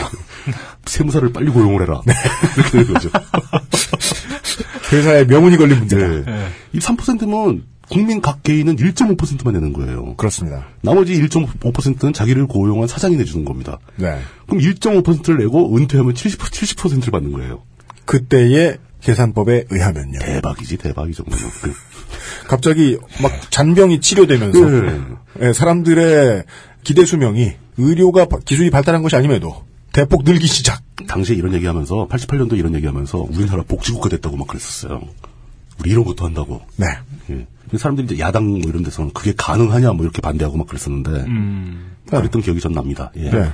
근데 93년도에 생각을 해보니까 아무래도 이게 3%에 70% 너무 너무 심한 거 아니냐. 좀 세게 지른 거 같다. 너무 심하게 질렀다. 너무 무책임하게 질렀구나. 네. 주저. 좀 현실화하자. 그, 네. 그 돈을 기여금을 걷어 보니까 네. 거치는 돈이 별로 없는 거야. 네. 어 이거 개해로 해야 되겠는데? 이런 이렇게 해가지고 나중에 그거 못 준다. 이런 네. 얘기가 나오고 자꾸 지적이 나오니까 12개월에 한 번 받는 게 어떨까? 그럼 일, 내, 내 월급을 1.5% 내는 거 아니에요? 예. 그러니까요. 예. 1.5% 내가지고 내 월급의 70%를 평생 받는 거 아니에요? 죽을 때까지. 예. 그 당신의 당, 당시에 이제 당신 여기서 당신이란 전두환 의미합니다. 당신의 예, 당시의 정- 경제 관- 강료가 예. 이런 소리를 했겠죠. 영원히 예, 경제 성장률은 연 15%일 것입니다. 어, 국제, 국제유가는 영원히 쌀 것이고, 어. 우리는 올림픽을 매년 개최할 것이고. 기금을 가지고 운영하는 사람들이 맨날 라스베가스에서 도박만 해도 이건 나올 네. 여유- 것입니다. 여유 있습니다. 뭐 이런 소리를 했는지는 모르겠습니다만은 여간에 처음에 질렀던 건 조금 비현실적이다라는 계산이 잡히기 시작합니다. 정부에서. 네. 아마 그때 좀 솔직하고 직원을 하는 직원이, 그, 스텝이 있었다면, 네. 그 사람은 그랬겠죠. 아까, 만약에, 만약에 잘못되더라도, 40년 후의 문제입니다. 그렇죠. 그때까지 살아계시지 못할 것 같습니다. 이러고 이제 한 대 맞고. 네, 예. 그렇죠. 93년도에 그 연금 보험료를 3%에서 6%로 두 배 인상을 합니다. 네. 엄청난 반발이 있었겠죠. 그렇습니다. 연금을 누가 이렇게 나쁘게 만들래? 즉 1.5%에서 3%가 됩니다. 그렇죠. 두 배를 내게 되는 거죠. 네. 그걸 한 이유가 사실은 이 국민연금을 더 확대하고자 한 바탕이었을 수도 있습니다. 음. 95년도에 농어촌 지역까지 확대가 되는데 농어촌 지역의 농민 어민은 고용주가 없지 않습니까? 그렇죠. 이 사람들은 6%를 자기가 다 내야 되는 거 이런 문제가 생깁니다. 그렇죠. 예. 농어촌은 특별히 정부가 더 케어해주는 의미로 정부가 내줍니다. 그렇습니다. 공무원도 아닌데. 네. 그 지금도 그 농민 어민용 정부 지원은 아직도 남아 있습니다. 음. 예. 98년에 왔습니다. 드디어 네. IMF도 겪었어요. 네. 야 이거 쉽지 않다. 큰일 났다. 경제 성장률 15%는커녕 나라가 망할 수도 있구나. 마이너스로 갈 수도 있- 가고 있구나. 음. 막 이걸 느끼더니 이 손이 떨리니까 네. 6%에서 다시 9%로 올립니다. 그렇습니다. 예. 그리고 소득 대체율 아까 70%로 정해져 있던 거. 음. 네. 야 이렇게 많이 주면 힘들지. 깝니다. 60%로 내려버립니다. 네. 98년도 김대중 정부 시절의 일- 일이었죠. 네. 예. 자 이제 IMF의 한복판. 예. 근로자 5인 이상 사업장 다 했죠. 농어촌 지역 다 했죠. 남은 건 뭡니까? 도시 자영업자죠. 네. 1999년에 전에요, 저. 예. 1999년에 도시지역 연금 확대가 됩니다. 네. 이때 도시 자영업자 다 포함되면서 명실상부하게 전국민 연금 시대가 된 거죠. 1999년의 일입니다. 겨우. 예. 예. 이때부터 기여금이 전 국민이 다 내는 게 돼버린 거죠. 지역에서 내야 되고 사회 그 회사에서 내야 되고 네. 네네. 직장에 취직한 사람은 회사에서 반씩 부담해주고 이 지역에서 어떻게 하느냐 도시 지역도 등급이 여러 개 초, 초반에는 등급이 이렇게 나눠지는데 가장 소득이 작은 사람들 있죠. 음. 네. 그 사람들이 내야 할 기여금의 네. 전에요. 3분의 1을 국가가 대체해 줍니다. 어우. 초기엔 그랬었습니다. 음. 그럼 그 윗등급은 어떻게 하냐? 윗등급이고 뭐고 그 윗등급도 다 그냥 이 최저 등급의 3분의 1만 내주는 겁니다, 국가는. 그러니까 개인들이 좀 불리한 거죠. 음. 그, 그 너무 심- 뭐 심각하게 불리하다 싶어서 정부가 내주는 비율을 음. 최하, 그 90몇만 원 소득 기준으로 잡았을 때 거기서 내야 할 보험료의 반을 내주는 걸로 바뀌었습니다. 요즘 감히 할 수 없는 말 있죠. 예. 회사원이 봉이냐. 회사원만 봉이냐. 예. 예. 뭐 그런 식으로 그때 그때는 회사원이 좋았던 거죠. 자영업자 예. 음. 호구냐. 자고 자고 자영업자가 호구냐 이런 말이 나오는 거죠. 예. 그렇게 해서 오다가 2003년도 참여정부 첫 해에 근로자 1인 이상 사업장으로 확대해 버린 겁니다. 자영업자가 다 들어가 버린 거죠. 네. 예. 그리고 따져봤더니 여기서 근로자는 본인까지 포함인가요? 그럼요. 예. 그러니까 그 혼자 하는 구멍가게 뭐 이런 거 다 네. 포함된 거예요. 이제는 그 모든 사람이 다 내야 되는 거예요. 그리고 이제 그다음에 2007년에 또 대폭 변화가 나오는데 음. 이게 바로 유시민 장관이 네. 주도해서 일으킨 변화입니다. 당시 유시민 장관이. 예, 당시 장관이 음. 보건복지부 장관. 예 소득 대체율을 2008년부터 50%로 내리기로 했습니다. 네. 그리고 향후 20년 동안 매 에, 매년 음. 0.5%씩 계속 줄여나갑니다. 그래서 2028년부터는 명목소득 대체율이 40%로 되도록 맞춥니다. 네. 최초의 70%에서 벌써 30%가 내려가는 거죠. 네. 그죠. 이게 매년 조금씩 조금씩 내리는 건 충격을 너무 강하게 가져가면 안 되니까 부드럽게 변화하도록. 근데 실질적으로 이제 그 이후 세대들은 명목소득 대체율을 40%로 맞춰주는 거예요. 이때 가장 큰 논리는 한마디입니다. 지금 현재 이 시스템으로 그대로 하다 보면 바꾸기 직전에 그대로 하다 보면 기금 고갈 속도도 너무 빠르고 정부 부담이 너무 과중해진다. 네. 전 국민 대상으로 봤을 때. 그러니까 저희가 예. 설명드렸던 포인트입니다. 이 제도는 허구한 날 뜯어고치고 있는 게 일이다. 음. 그렇게 되어 있다. 근데 특이점은 저거죠. 참여정부에서 이거를 사실상 이제 어떤 시스템의 문제, 앞에서부터 누적되었던 시스템의 문제를 솔직하게 인정하고 현실화한 걸 수가 있어요. 이렇게 하면 진짜 오래 못 간다, 힘들다. 그 대신에 그게 이제 국민이나 모든 단체, 모든 사회적 그 집단들한테 굉장히 불쾌하게 다가왔겠죠. 네. 불쾌합니다. 예. 예, 왜 니들 마음대로 처음에 해준다고 하던 거 그대로 안 하고 막 줄이냐. 왜 국민들 개인한테 불리한 방향으로 제도를 바꾸냐. 네. 왜, 왜 그, 그, 뭐, 하프, 허프맨, 허프 어메이징께서 예. 정해주신 바를 니들 맘대로, 어? 수정하고 있느냐. 그렇죠. 아니에요. 이 사람은 해프맨 해프 옥토퍼스예요. 아, 사실은 이거 공룡은 그 80년대 만든 스퀴드. 예. 만든 사람은 노태우입니다. 아 진짜요? 예. 어, 뭐, 그 득보. 하프맨, 하프 워터. 그렇습니다. 반인 반수에. 예, 그렇습니다. 정교한데 그 숫자를 한 번을 안 쓰니까 예. 꼭 켄타우로스 같잖아. 네.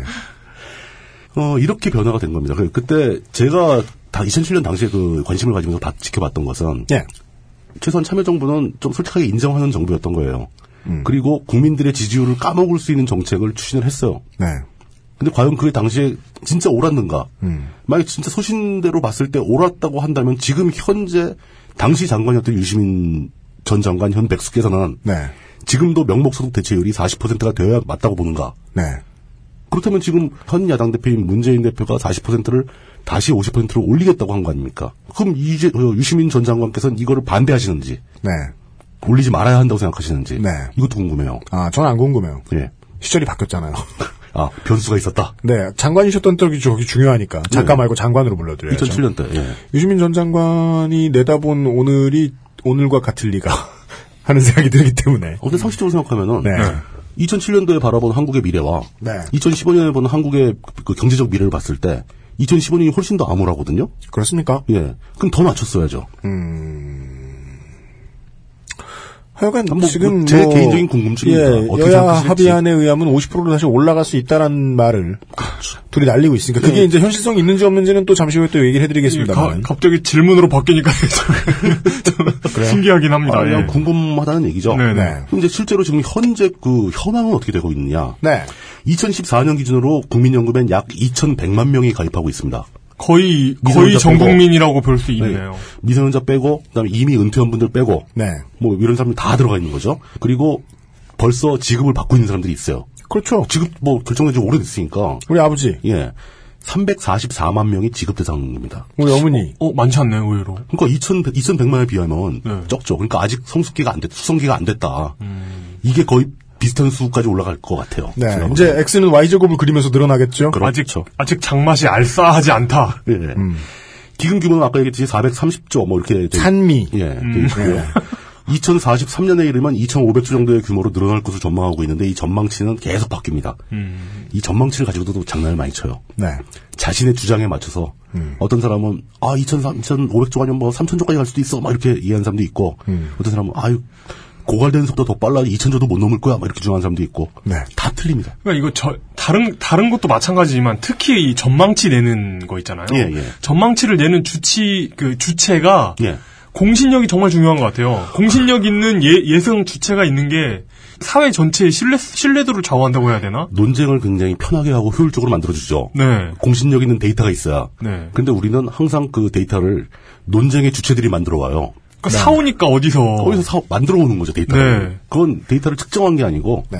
자신의 주장의 근거로 쓰기 위해서 데이터를 만들어 옵니다. 물론 그랬다가 꼭지 획 돌아가지고 국민이 찬성해줘서 이거 생보사에 팔면 아, 기금이 아니고 이제 그냥 이익금이죠. 예, 공개 안 됩니다. 잘. 무서운 일이죠. 네. 그런 일이 벌어진다면 공개마저 그걸 잡겠습니다. 뭐 어리버리한 예상치마저 내놓지 않을 권리를 갖게 될 겁니다. 그럼 그렇게 지금 430조가 넘게 만들어진 기금을 운영한 수익과 지금 현재도 젊은 사람들이 내고 있는 기여금과 음. 또 정부의 보전금을 네. 합쳐가지고 그걸 어떤 형태로 지급하고 있느냐 사람들한테 그것도 또 알아봐야 될 필요가 있습니다. 그렇습니다. 가장 기본은 은퇴자에게 주는 노령연금입니다. 이 기초노령연금하고 완전히 다른 거고요. 자기가 기여를 했던 사람, 그러니까 국민연금을 냈던 사람만 돌려받는 건데 나이가 차면 받는 거죠. 예. 예. 어, 그냥 가족 그 기본적인 모델이고요. 그다음에 유족 연금이 있습니다. 유족 연금 받는 당사자가 죽었어요. 네. 어느 정도를 타먹질 못하고 음. 그 전에 미리 죽었다. 그러니까 음. 그냥 정부가 입시으면 미안하잖아요. 유족한테 줍니다. 그 유족할 때 줄 때 얼마를 주는지 계산하는 방법은 아주 복잡하게 구성이 되어 있습니다. 그것까지 설명하기는 너무 네, 복잡하고요. 네. 장애연금이 있습니다. 국민연금을 내던 도중에 사고 나서 장애를 겪었을 때 네. 보험이니까 사실 실질적으로 장애를 겪게 되면 소득이 사라질 수 있고 소득이 사라지면 보험의 입장에서는 해주는 게 맞죠. 그죠. 예. 근데 고의로 장애를 일으키거나 하는 경우는 안 줘도 되지만 네. 기본적으로 사고를 당했을 때 장애가 일- 발생되면 국민연금도 장애연금이라는 명목으로 돈을 지급합니다. 음흠. 나이에 관계없이.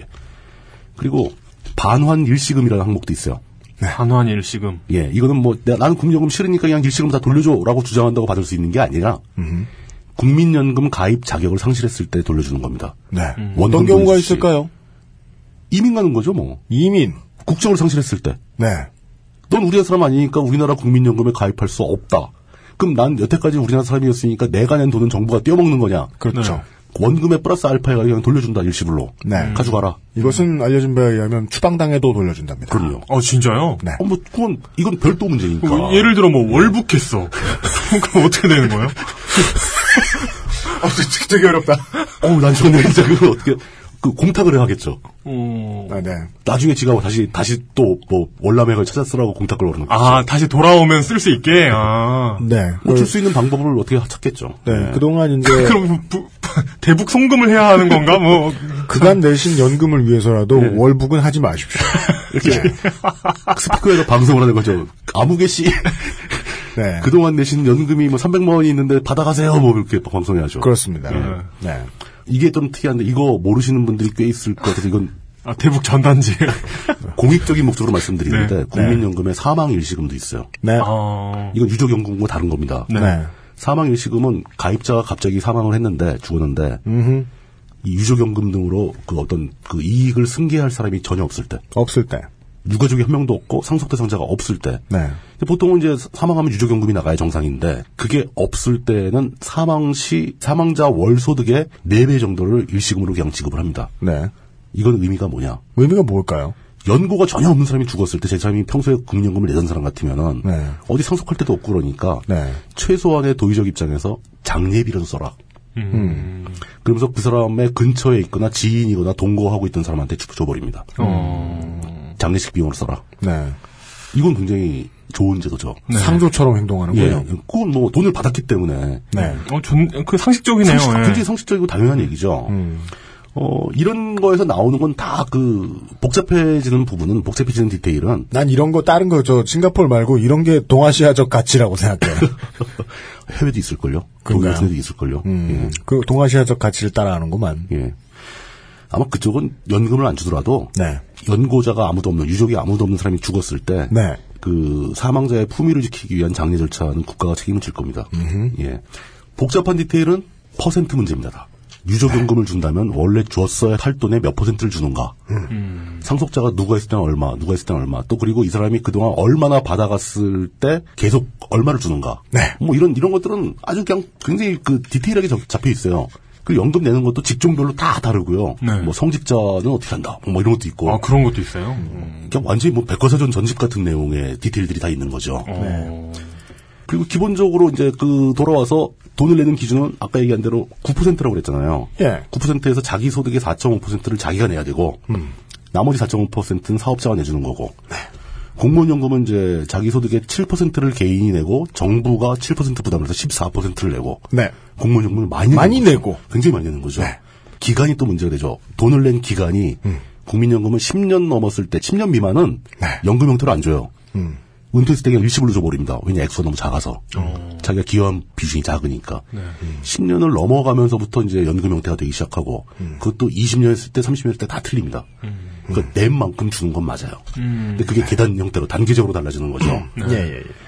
공무원 같은 경우는 30년을 기준으로 그 30년 30년. 근속을 해야 제대로 된 그 연금을 받을 수 있다. 그렇게 본다면 공무원들이 훨씬 더 많이 내는 건 사실입니다. 올해 올해는 매달 내는 비율도 훨씬 높고 네. 14%가 내니까 그리고 네. 내는 기간도 30년 기준으로 움직이니까 장기간 내고 음. 네. 그렇기 때문에 지급받는 그 규모가 네. 훨씬 높아요. 국민연금에 비해서 네. 맞습니다.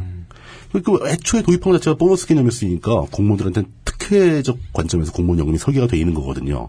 공무원들 입장에서 어떻게 항변을 하느냐? 일반인들은 공무원 연금이 국민연금에 비해서 훨씬 좋은 게 네. 기분이 나쁘죠. 음. 똑같이 연금 내고 똑같이 고생하는데 왜 쟤는 더 많이 주냐? 음. 근데 공무원 쪽의 반론은 우리는 평균적으로 봤을 때 일반 사기업의 임금보다 훨씬 적은 임금을 받고 일한다. 그게 이제 그 평균 임금 통계를 내보면은 한참 IMF 직전에 최고로 올라갔을 때가 일반 민간인 소득 기준의 80%를 좀 넘은 적이 있었어요. 네. 공무원 월급 평균이. 어, 네. IMF 이후로 다시 동결되고 막 또 오히려 줄고 그래서 70%대로 또 내려갔습니다. 음. 그 돈을 받고 평생을 또 일하고 돈만 덜 받는 게 아니죠. 공무원들은 헌법상 보장되어 있는 국민으로서의 권리를 많이 제약을 받습니다. 예를, 대표적으로 예를 들어 참정권, 참정권. 정당 가입 같은 거 안 되잖아요. 음. 정치적 중립의 의무가 있죠. 개정해야 되는 문제죠. 예. 또 있죠. 공무원도 똑같은 노동자 아닙니까? 네. 노동 삼권이 보장이 안 되죠. 그렇죠. 이건 참 문제인 것 같아요, 저는. 음, 문제지만 네. 뭐 그, 그, 그 문제를 따지는 건 아닌데 그렇게 권리를 제약받고 있으니까 공무원은 뭔가를 좀 더 해줘야 된다. 그러니까 공무원 노조의 연금의 측면에서 보자면 공무원 노조의 주장을 이해해줘야 되는 이유는 그렇죠. 앞으로 개혁이 어떻게 되든 지금까지 그렇게 당하고 산 사람들이라는 거죠. 예. 우리가 평생 그렇게 당하고 연금 하나 보고 살았는데 음. 국가가 국가 입장에서 국가를 위해서 이렇게 하라는 걸 하고 살았다는 거죠. 네. 그렇죠. 돈이든 그게 제가 아까 꿈에 대한 이야기를 했는데 앞으로 커리어를 어떻게 늘려나갈 수 있다는 희망 음, 좀 더 나쁘게 말하면 야욕을 심어줄 수 있는 어떤 모티베이션이 없는 직업이라는 걸 알고 들어갔다는 측면에서 보상을 돈으로 받아도 좋다 앞으로 라고 국가가 시나리오 써준 거란 말이죠. 그렇죠. 어? 현실적으로 봤을 때 공무원들 한 10년, 20년 근무한 사람들의 낙은 하루속히 연수 채우고 은퇴해서 명퇴해가지고 명퇴할 때 퇴직금 챙기고 연금 받아먹는 게 꿈이에요. 네. 이건 현실입니다. 현재 구조가 그렇게 돼 있어요. 네. 근데 그거 그 꿈을 파괴할 파괴하겠다고 정부가 파괴. 네. 무슨 곤란하냐. 동심 파괴자 뭐 이렇게 되는 거죠. 그렇죠. 동심 파괴자 좋은 표현이네요. 네, 네. 그렇죠. 근데 이제 요즘에는 사실 공무원이 뭐 연금 때문에 뭐 이런 게 아니죠. 사실 아니 그것도 고려돼 있을 겁니다. 네. 일반인들이 공무원 시험에 몰려드는 이유는 안정성 때문이죠. 네, 세상이 그렇게 바뀌었죠. 세상이 이렇게 바뀌어버렸죠. 이거는 그렇습니다. 공무원 연금 설계했던 사람들은 상상하지 못했던 일일 거예요. 왜냐하면 그전에는 음, 네. 평균 임금이라는 것이 예. 대동소이하게 사람들이 받았기 때문인데 지금은 평균 임금이라는 것이 1원 받는 사람과 800만 원 받는 사람을 퉁쳐가지고 평균 임금을 내니까. 그럴 거예요. 예. 공무원 입장도 이해가 가고 일반 국민의 정서도 이해는 갑니다. 뭐 네. 그런 그럼에도 불구하고 핵심은 공무원 연금이 공무원들에 대한 보너스 성격으로 이렇게 좀 일- 약간 많이 내지만 많이 내는 거에 비해서 더 많이 받는 측정이 돼 있잖아요. 그렇기 때문에 공무원 연금은 국민 연금보다 훨씬 더 빠르게 고갈이 됐다. 네. 그렇죠. 정부가 보전을 제대로 안 해주기 때문에 네, 네.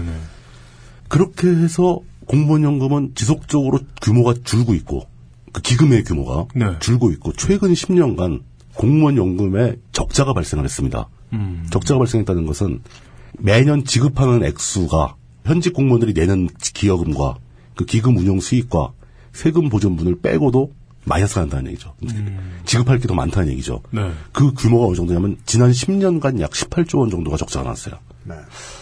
이게 이게 어떤 그 숙성기로 접어들고 있기 때문일까요? 아니면 뭐 복합적인 이유죠. 네. 그 적자가 발생하고 있는 사실인데 그 적자를 원래는 적자가 발생했을 때 정부가 그 적자를 보존해 주는 게 맞는데 그죠. 정부가 적자 보존을 안 해줬기 때문에 기금이 더 빠르게 축소가 돼버린 거예요. 음. 그 적자를 안고 있고 공무원 노조에서는 정부가 이런 거 보존을 제때 해야 될 거 아니냐라고 주장하면서 음. 보존을 안 해줬기 때문에 적자가 더 막 빨리 나서 더 빠르게 줄어들고 있다. 이게 기금의 규모가 줄어들게 되면 적자는 가속이 붙습니다. 그러겠죠. 왜? 네. 기금 운영 수익 자체가 줄어드니까. 그런데 정부 입장에서 보면은 정부가 보존할 만큼 했다. 그리고 기금은 이렇게 숙성기 접어들면서 당연히 줄고 있는 거다. 언제까지 이 적자분까지 정부가 다 보존해 줄 수 없다. 바로 이 부분에서 계속 새누리당과 박근혜 음. 정권은 공무원 연금 제도를 개혁해야 된다라고 주장하고 있었던 거예요. 네. 노조는 개혁이 아니고 정부는 그냥 적자를 보전해주면 된다. 그 얘기를 약속대로 하면 된다. 했던- 그렇게 음. 하기로 했던 거 아니냐라고 주장합니다. 네. 잠시 쉬었다가 이 둘 중에 이 정부와 공무원 노조의 주장이 각각 어떤 허점을 갖고 있는지를 얘기를 해보죠. 아, 한쪽은 줄 걸 줘라. 주기로 했던 거 빨리 줘라. 그러, 그리고 한쪽은 주기로 했던 게 잘못이었다. 주기로 했던 게 너무 많다. 이렇게 말할 줄 몰랐지. 네. 이렇게 대립하고 있는 거죠. 양쪽 주장 중에 안타깝지만 한쪽의 손을 확 들어주기 어렵다는 것이 저희가 앞에 쭉 설명드렸던 그렇죠. 예. 이유로 저희가 깔고 들어가는 겁니다. 네. 현실은 항상 그렇죠. 네. 완벽한 승자는 없어요. 이 제도는 항상 잘 가꾸기 위해서는 손을 그때그때 봐야 하기 때문. 요 말씀을 드렸는데 이게 꼭 100% 정부의 편을 들어주는 것만도 아닙니다. 양쪽의 얘기를 좀 더 디테일을 잠시 후에 풀어보죠. XSFM입니다. 23일 동안 할 수 있는 일이 뭘까? 짧은 시간이긴 해. 월급날도 안 돌아왔잖아. 근데 난 23일 동안 두피가 좋아졌어. 미용실에서 뭐 쓰냐고 자꾸 묻는다? 정말로 전부 자연유래 성분. 피크린 투쓰리 약산성 트리트먼트. 난 그동안 다른 광고에 속고 살았나봐. Big Green 설페이트 프리. 그러니까 이런 걸 해보자는 거지. 시사나 상식, 정치 얘기 뭐 이런 건 다른 데서 너무 많이 하잖아. XSFM은 남들이 안 하는 걸 해야 된다고. 왜냐면 우리는 아무도 안 유명하잖아. 클래식들, 좋은 고전 작품들 많이 있잖아. 그 책을 그대로 읽어주는 거야. 그러면 좋을 것 같아. 대신 윤소라 씨처럼 유명한 성우가 읽어주면 더 좋을 거야. 왜냐면 우리는 아무도 안 유명하잖아. 그리고 또 있어. 책을 해설하고 평론하고 막 이러는 것보다 그냥 듣는 사람들이 알아서 느끼도록 순수하게 책만 잘 읽어주는 프로그램을 만들자는 거지. 그럼 사람들도 편하게 들을 거 아니야. 근데 다른 사람들이 이런 거 안 해봤겠냐고. 우리는 안 될 거야 아마. XSFM의 새로운 프로그램 책을 듣는 시간 오디오북 소라 소리 2015년 6월에 여러분을 찾아갑니다. 살찔까봐 걱정되지만 야식과 맥주 한 잔을 포기할 수 없다면 프리미엄 세이프 푸드 아임닭 지금까지 대한민국이 운영하고 있는 네. 하다가 뭐 집어 던져버린 건 없어요. 어떻게든 붙들고 끌고 가고 있어요. 예. 그러니까 국민이 살아 있으니까기도 하고 어 물론 이 말씀 맞네요. 어떻게든 끌고 가고 있다. 예, 어, 그런 연금의 종류들에 대해서 간단하게 설명을 드렸고, 그리고, 어, 자세한 내막을 계약서에, 계약 내용을 보고 사인을 하면요. 자세한 내용을, 어, 꼭 다 알아야 할 필요는 없습니다. 왜, 왜요? 그니까, 그러니까 나한테 수익이 주어지기로 하면 그걸 주면 되는 거잖아요. 그렇죠. 그, 거, 거기 또 우리나라 법에도 계약은 뭐, 뭐, 뭐, 신의 성실의 원칙에 의해서. 예. 네, 그렇죠. 신의 성실. 소문이 없는 얘기는 쓰면 안 돼요, 거기다. 신의성실 중요한 네. 포인트네요. 공무원들이 공무원분들이 지금 주장하고 있는 것들 중에 그렇죠. 예 그리고 어, 정부의 입장은 그 신의에 맞춰서 성실하게 하다 보니까 이렇게 되었다. 현실 얘기를 자꾸 하는 거죠. 입니다. 자세히 볼까요? 우리도 이럴 줄은 몰랐다. 뭐 이런 얘기, 이런 느낌으로 다가옵니다. 예. 박근혜 정권은 이 현실 문제를 들어서 지금 현재 공무원 연금을 개혁하지 않으면 미래에 난리가 날 것이다라고 얘기를 합니다. 아, 예. 그거 뭐 후손들을 위한 나- 정책이다 뭐 이런 얘기 그거서 나오는 거죠. 난리는 대통령 아버지께서 일으켰던 것 같긴 하지만. 아, 쿠. 예. 그 누가 난리를 쿠. 네. 그 난리 아니에요. 아, 혁명인가? 예. 혁명도 아니에요. 쿠. 예. 쿠, 쿠. 근데 정부는 여기서 현실 문제를 들면은 항상 좀 구차하잖아요. 네. 그래서 정부는 어디에 의지를 하냐면은 일반 국민들의 감정적 여론에 편승을 합니다. 그러려고 애씁니다. 애를 쓰죠. 현수막에 겁니다. 지난 몇 년간 정말 잘하는 거죠. 예, 왜냐하면 국민연금이나 공무원연금이나 다 똑같은 연금이고 다 똑같은 국민인데 왜 공무원연금은 그렇게 많이 주냐라는 것 때문에 기분 나빠하는 여론을 불러일으킵니다. 네. 그래서 공무원연금의 지급 수준을 끌어내려야 된다.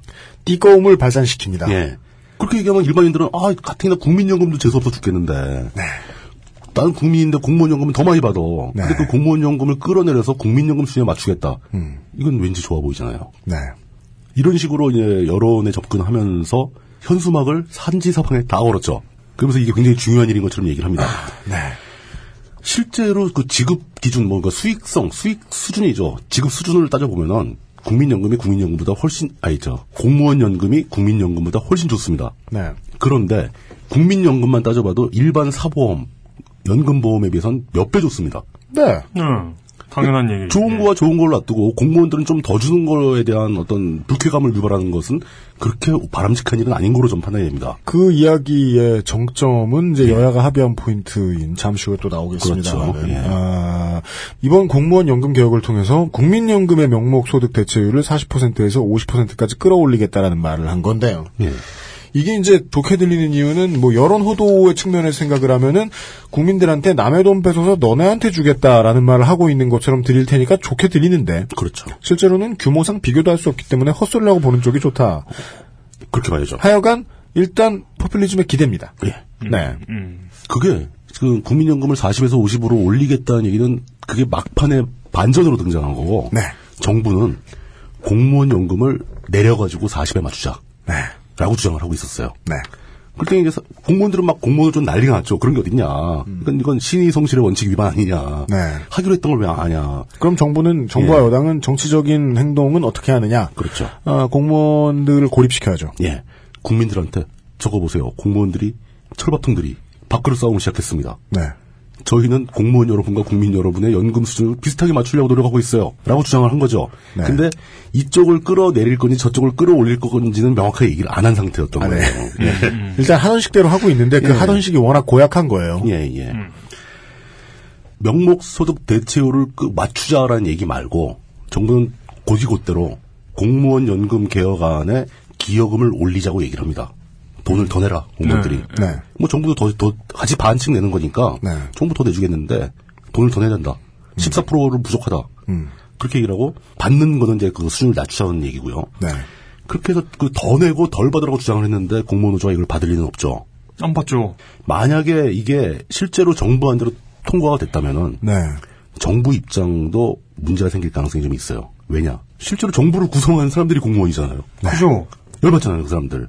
물론 공무원 중에서도 나이 들어가지고 내 거 다 낸 사람들. 한 30년 중에 한 28년쯤 낸 사람들은 별 관심 없을 거예요. 해당 안 되니까요? 전혀 해당 안 돼요. 만약 2년 더 냈다, 이 비율로. 아, 그 2년 약간 손해본다. 그리고 뭐 좀 덜 받는 것, 그것도 전체를 덜 주는 게 아니라 그 2년 비율에 맞춰가지고 덜 주는 거거든요. 네, 대동소이 예. 하신 분들이 반발할 리는 없다. 그 사람들은 특히 결정권에 있는 사람들. 네. 그 사람들은 가만히 있겠지만 밑에서는 술렁술렁 할 거라는 거죠. 음. 그렇게 따지면 세종시가 불바다. 예. 세종시 불바다.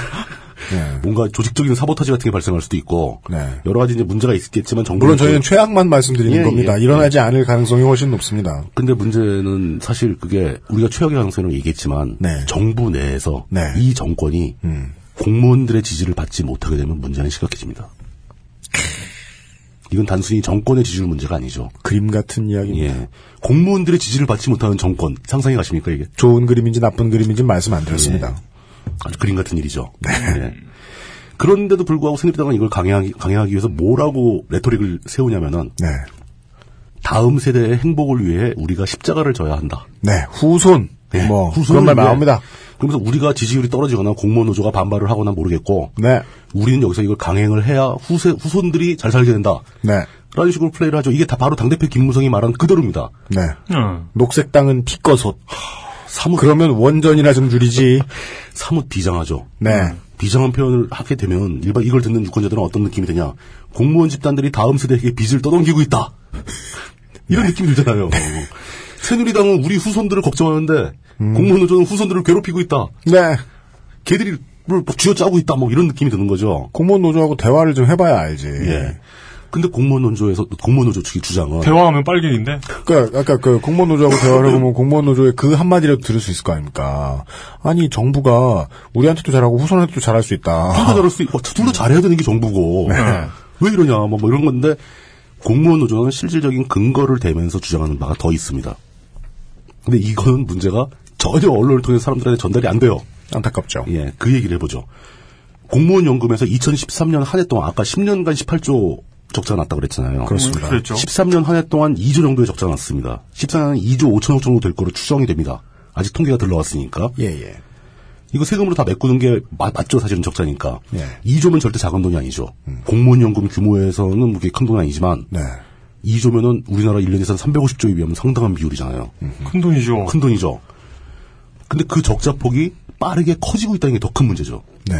물론 계속 악순환이 되니까 기금은 줄고 있고 뭐 내는 돈은 그렇게 많지 않고 그러니까 그러면 이 문제를 해결하기 위해서 이런 그 현실의 문제를 어떻게 잘 안착을 시키기 위해서는 이 적자가 왜 발생했는지를 왜 안 알아보냐 적자의 발생 이유를 먼저 따져보자 라고 주장을 하는 겁니다. 이건 타당한 접근이잖아요. 맞습니다. 예. 적자는 들어오는 돈보다 나갈 돈이 더 많을 때 항상 발생하는 겁니다. 개인도 국가도 뭐 기업도 다 마찬가지죠.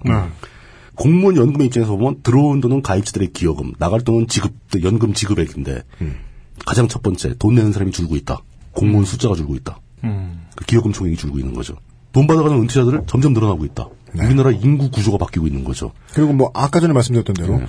그 은퇴자들이 어, 기여금을 이제 타가기 시작하는 은퇴자들이 숙성기. 예. 점점 더 오래 살고 있다. 오, 생명도 아, 이런 이런 너무 예 오래 사시고 있다. 네. 예. 그냥 노령화. 예, 노령화 되고 있다. 예. 이거는 누구도 책임질 수 없는 사회의 기본적인 변화예요. 네. 이건 책임을 물을 수 있는 방향이 없죠. 거기다가 또 하나 또 문제가 공무원 노조가 직접 얘기한 겁니다. 공무원들의 불만을 막아 무마하기 위해서 정부가 기여금 인상 없이 지급률을 살금살금살금 계속 올렸던 측면이 있어요. 오. 공무원이 뭐라 딱 불만을 표출하면은 네. 조용히 언론에 알리지 않고 뭐0.2% 인상 뭐 이런 식으로 오. 또 뭐 몇년 30년 뭐 앞으로 뭐 65세 이후 몇 년간 지급할 걸 뭐 몇 년을 늘려주고 네. 뭐 지급 시 개시 연도를 좀 낮춰주고 이런 식으로 조건을 조금씩 좋게 만들어 온 게 있어요. 아하. 어. 대책 없이. 공무원들은 그걸 좋게 받아들였죠. 이제 와서는 그걸 없애야 된다는 얘기고 뭐 이런 것들이 나오고 그뭐 인구 연령 구조 예측하지 못한 점 선심 쓴 것들 이런 거 인상 요인 다 작용하고 있습니다. 네. 하지만 이건 사실 누구한테 책임 묻기 힘들죠. 정부도 인정을 합니다. 우리가 그래왔기 때문에 현실적으로 이런 문제가 발생했으니 이젠 좀 깎아야 되겠다. 이제까지 잘못한 것들을 예. 처리하겠다. 예. 그땐 그땐 내가 미안. 그렇죠. 그것도 있고. 그뭐 박근혜 정권 말 잘하지 않습니까? 그런 문제를 막 지적하면 그래서 제가 집권해서 이렇게 고치고 있는 거 아닙니까? 대통령 돼서 잘하고 있는 거 아닙니까? 그렇게 얘기하는 거죠.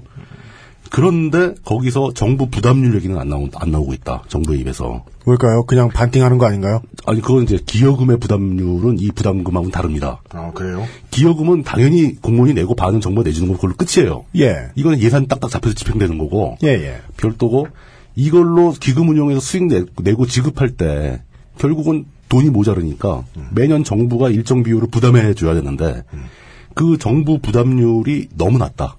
너무 낮다. 아까 얘기했듯이 12.몇 퍼센트밖에 안 된다. 정확하게 12.6% 선이라고 합니다. 이거를 그 공무원 노조의 주장은 이거를 한 20% 선으로만 올려도 적자 문제는 다 없어진다. 그리고 선진국의 사례가 OECD 평균이 20%가 넘고 독일과 프랑스는 50%가 넘는다. 왜 정부 부담금을 올릴 생각을 안 하냐? 국제적인 그 상황을 봐서 따라가야 되는데. 일리 있네요. 예, 이건 일리 있는 주장이죠. 네. 그리고 제일 정부가 항변하기 힘든 부분이 여기에 있습니다. 공무원 연금 기금 있죠. 네. 기금을 정부가 무단으로 불법적으로 전용한 혐의가 있어요. 기금을 끄내다 쓴 거예요. 이 기금은 연금 지급액에만 써야 되는 거 아닙니까? 그죠. 근데 깎아야 사먹은 것 같다. 빼갔다. 어디에 빼갔냐? 공무원 퇴직 수당이 있습니다. 퇴직금. 네. 그 퇴직할 때 주는 돈. 그 줘야 할 것이 정부가 예산이 모자라서 이 공무원 연금 기금에서 빼다 쓴 돈이 여태까지 통합 9조 원이 넘습니다. 아따. 이건 정부 공식 발표에도 이 부분에 대해서는 이 사실을 인정하고 있어요. 이건 정부가 잘못했네. 잘못한 거죠. 이거를 예산이 모자라서 빼다 썼으면 다음에 예산 짜서 갚아야죠. 채원은 채원해야지. 아, 정책 실패로 인해서 개혁을 선택하려고 하면 정당성을 얻을 수가 없죠. 그렇죠. 이거 자기들이 잘못한 건 뻔하잖아요. 확실하잖아요. 정부에선 이걸 부인을 못 합니다. 정부에서 부인하는 네. 이거 이거 것은 횡령 아닙니까? 전용이라고 보죠, 이런 거. 전용. 그, 그 퇴직금을 자기들이 받아서 깎아 사먹은 건 아니니까. 그러니까 그 공무원도 준 거니까 결국은. 예. 그 근데 여간에 무능의 소치로 예. 많이 갖다 썼다. 이러면 9조 원이라면 그 10년간 발생한 18조 적자 중에서 네. 절반이에요, 절반. 그러게 말입니다. 그 적자의 절반이 정부 책임이다. 정부가 빼다 쓴 거다. 음. 이건 기금 잘못이 아니다. 라고 볼 수 있죠. 그 다음에 이건 좀 디테일한 문제인데 군 복무기간 소급 기여금 미납분이 있다고 합니다. 음. 이건 공무원들이 기금을 냈을 때 네. 군대 복무한 기간, 군대 갔다 온 기간도 근속 기간으로 쳐주거든요. 아, 예. 그러니까 뭐 30년을 채워야 된다. 네. 그럼 그 군대 갔다 온- 28년이라면 돼요. 뭐 어, 그렇죠. 28년 하면 되는 거죠. 예. 근데 문제는 군대 있을 동안 기여금 안 냈잖아요. 음.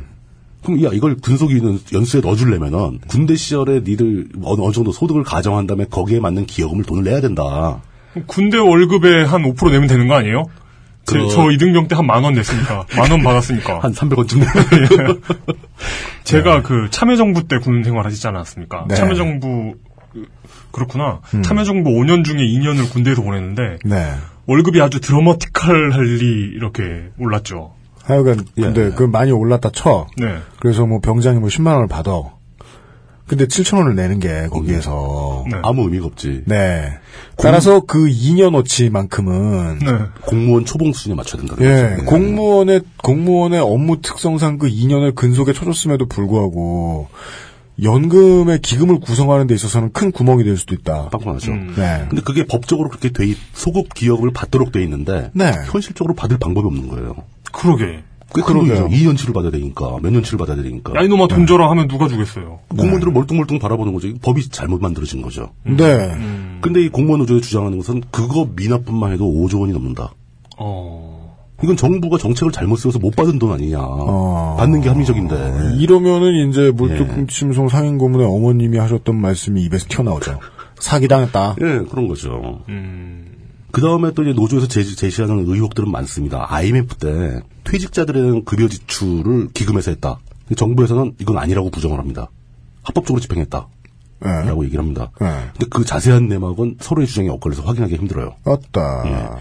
그리고 또 재밌는 게 철도 공사와 철도청이 철도공사 될 때 그 네. 공사에 필요한 비용을 기금에서 갖다 썼다, 썼다고 주장합니다. 노조에서는. 음. 정부에서는 역시 또 아니라고 주장합니다. 이건 1조는 안 돼요. 몇천억 수준이에요. 어, 네, 네. 예. 어떤 건 정부가 부정을 하고 어떤 건 묵묵부답으로 있는 거 보니까 어쨌든 뭐 네. 디테일에선 차이가 있어도 가져다 쓴 건 맞잖아요.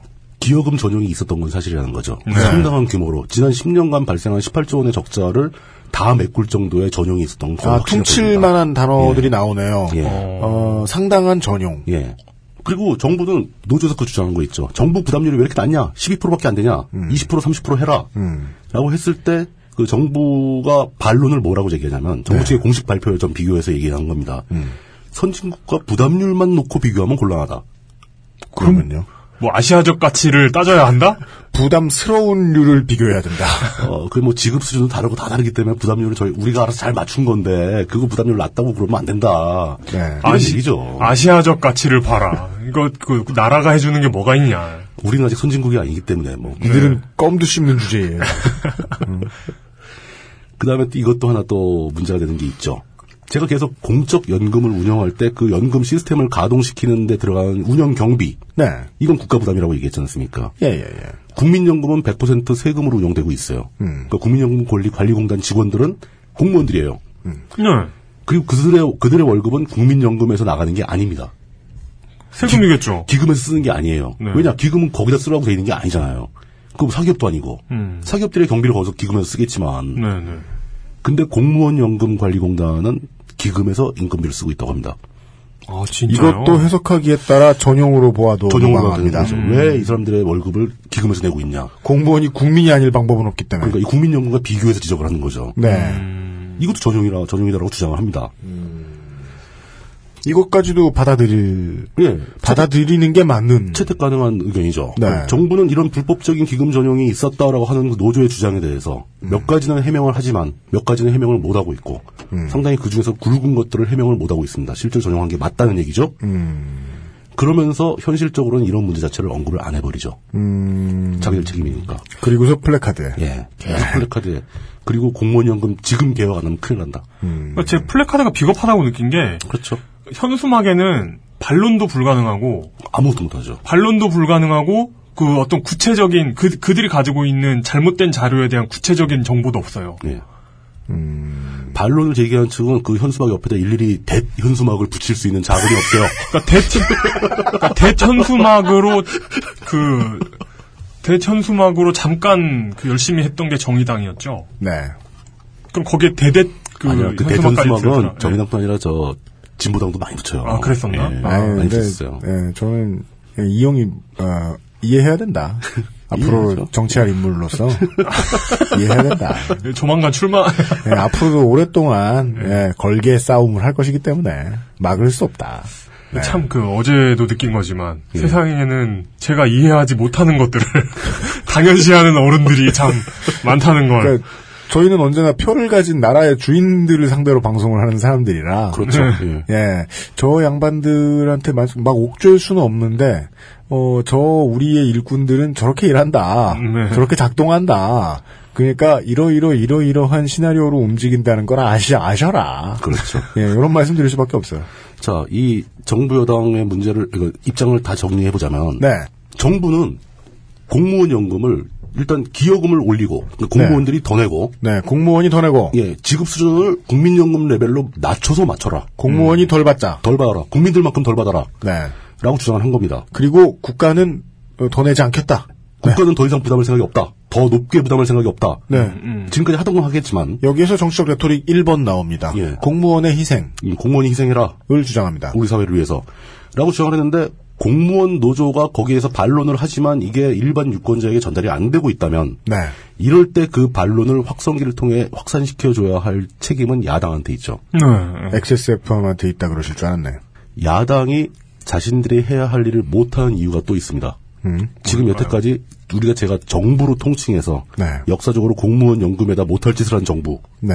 기금을 막 빼간 정부, 네. 상당수가 민주정부 10년 사이에 벌어졌던 일입니다. 네. 네. 야당이 현재 정권에다 그 얘기를 못하는 게 바로 정권에서 니들 이렇게 빼다 썼잖냐 네. 라고 얘기가 나올 거예요. 그리하여 예. 어, 여야가 평화적인 합의를 했던 이틀 전 그리고 비교적 한 배를 타고 있는 것처럼 보이는 지금까지의 미디어가 비춰주는 이 연금 문제와 관련된 정가의 기류가 설명됩니다. 뭔가 이해가 안 가는 형태로 벌어지지만 당연할 수밖에 없는 상황이라는 거죠. 약간 공동 운명체입니다. 같은 배를 탄 거예요. 새누리당과 새, 새정치가 같은 배를 타고 있는 거예요. 근데 이게 지난 네. 정권 때부터 이게 느껴 그 느껴지는 게 이런 상황이 오면 청와대는 마치 메뚜기 채, 메뚜기 떼 같은 행동을 합니다. 내일을 생각하지 않고 예. 진짜 그 당장이라도 튈 것 같은 그런 죄송합니다. 그런 예. 스탠스를 가지고 행동을 해요. 판을 없죠. 근데 지금은 음. 청와대는 계속 그렇게 주장을 해요. 자기들만 미래를 생각하는 것처럼 행동을 해요. 네, 그러니까 지금도 예. 그 그게 그 부분이 어색하죠. 계속 주장하던 걸 적당히 잘 타협해서 비교적 청와대가 이야기한 것과 틀리지 않게 여야가 합의를 했는데 일각에서는 이렇게 예측하죠. 어? 합의를 해?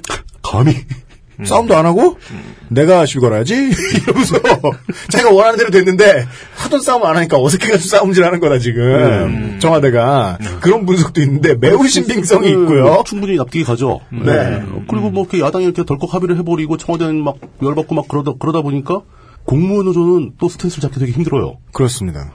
자기들이 그러니까 애초에 정부가 제출한 안보다는 훨씬 자기들한테 유리한 안이 됐는데 네. 이거를 반대해야 할지 네.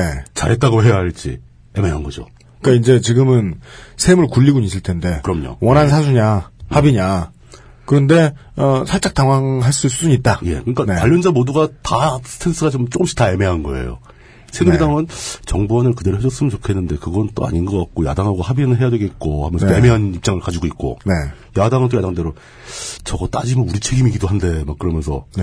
선명하게 막 잘못된 거 아니냐 막 얘기 못하고 그러니까 이게 이제 저도 물론 그렇게 봅니다. 이게 신속하고 적절한 합의라는 게 대한민국에 가장 없는 것이기 때문에 그렇죠. 그게 나왔을 때 생기는 부작용 중에 하나라고 볼 수도 있습니다. 그 그렇죠. 신- 가능성이 매우 높습니다. 그렇죠. 신속하고 적절한 합의를 아무도 예상치 못했다는 거죠. 네.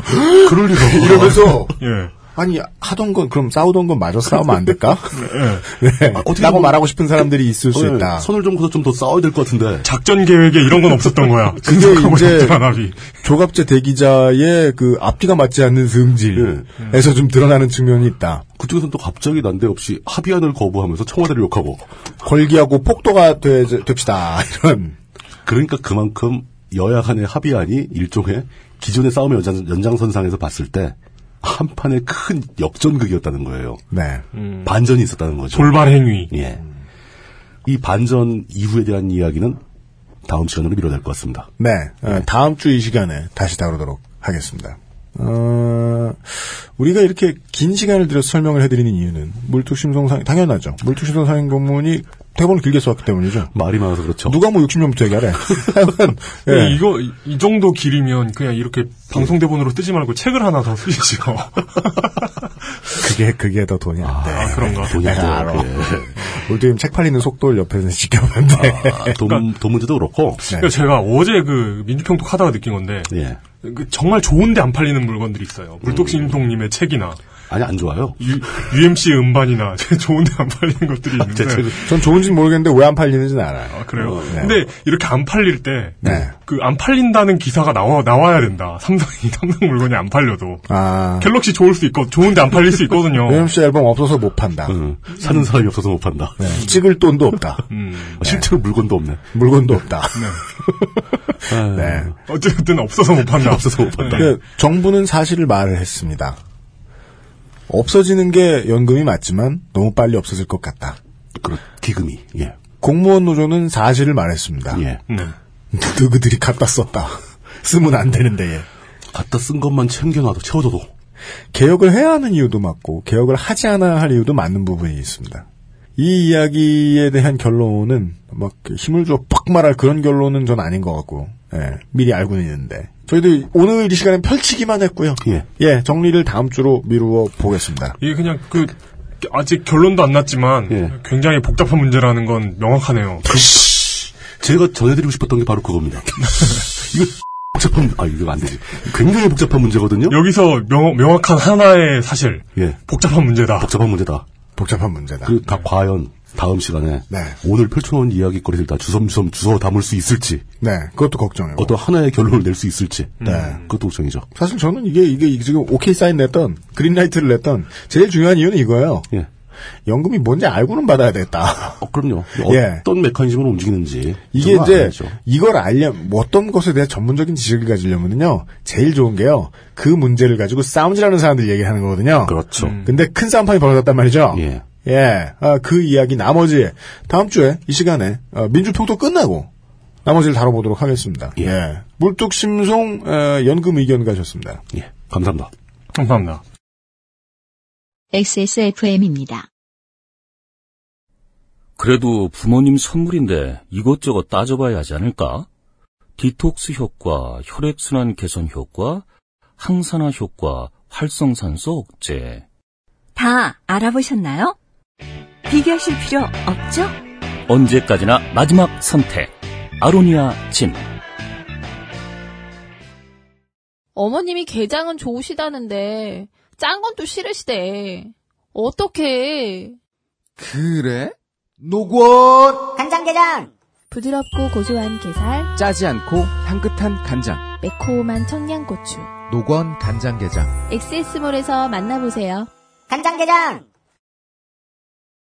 지금 이제 오늘 오전에 이재호 의원 뭐 응원하러 갔나 보죠? 김무성 대표가 아, 은평 포럼 행사에 갔대요. 은평 포럼? 아, 정치인들 행사에 다 이렇게 포럼이란 말을 자꾸 붙이는지. 그러니까요.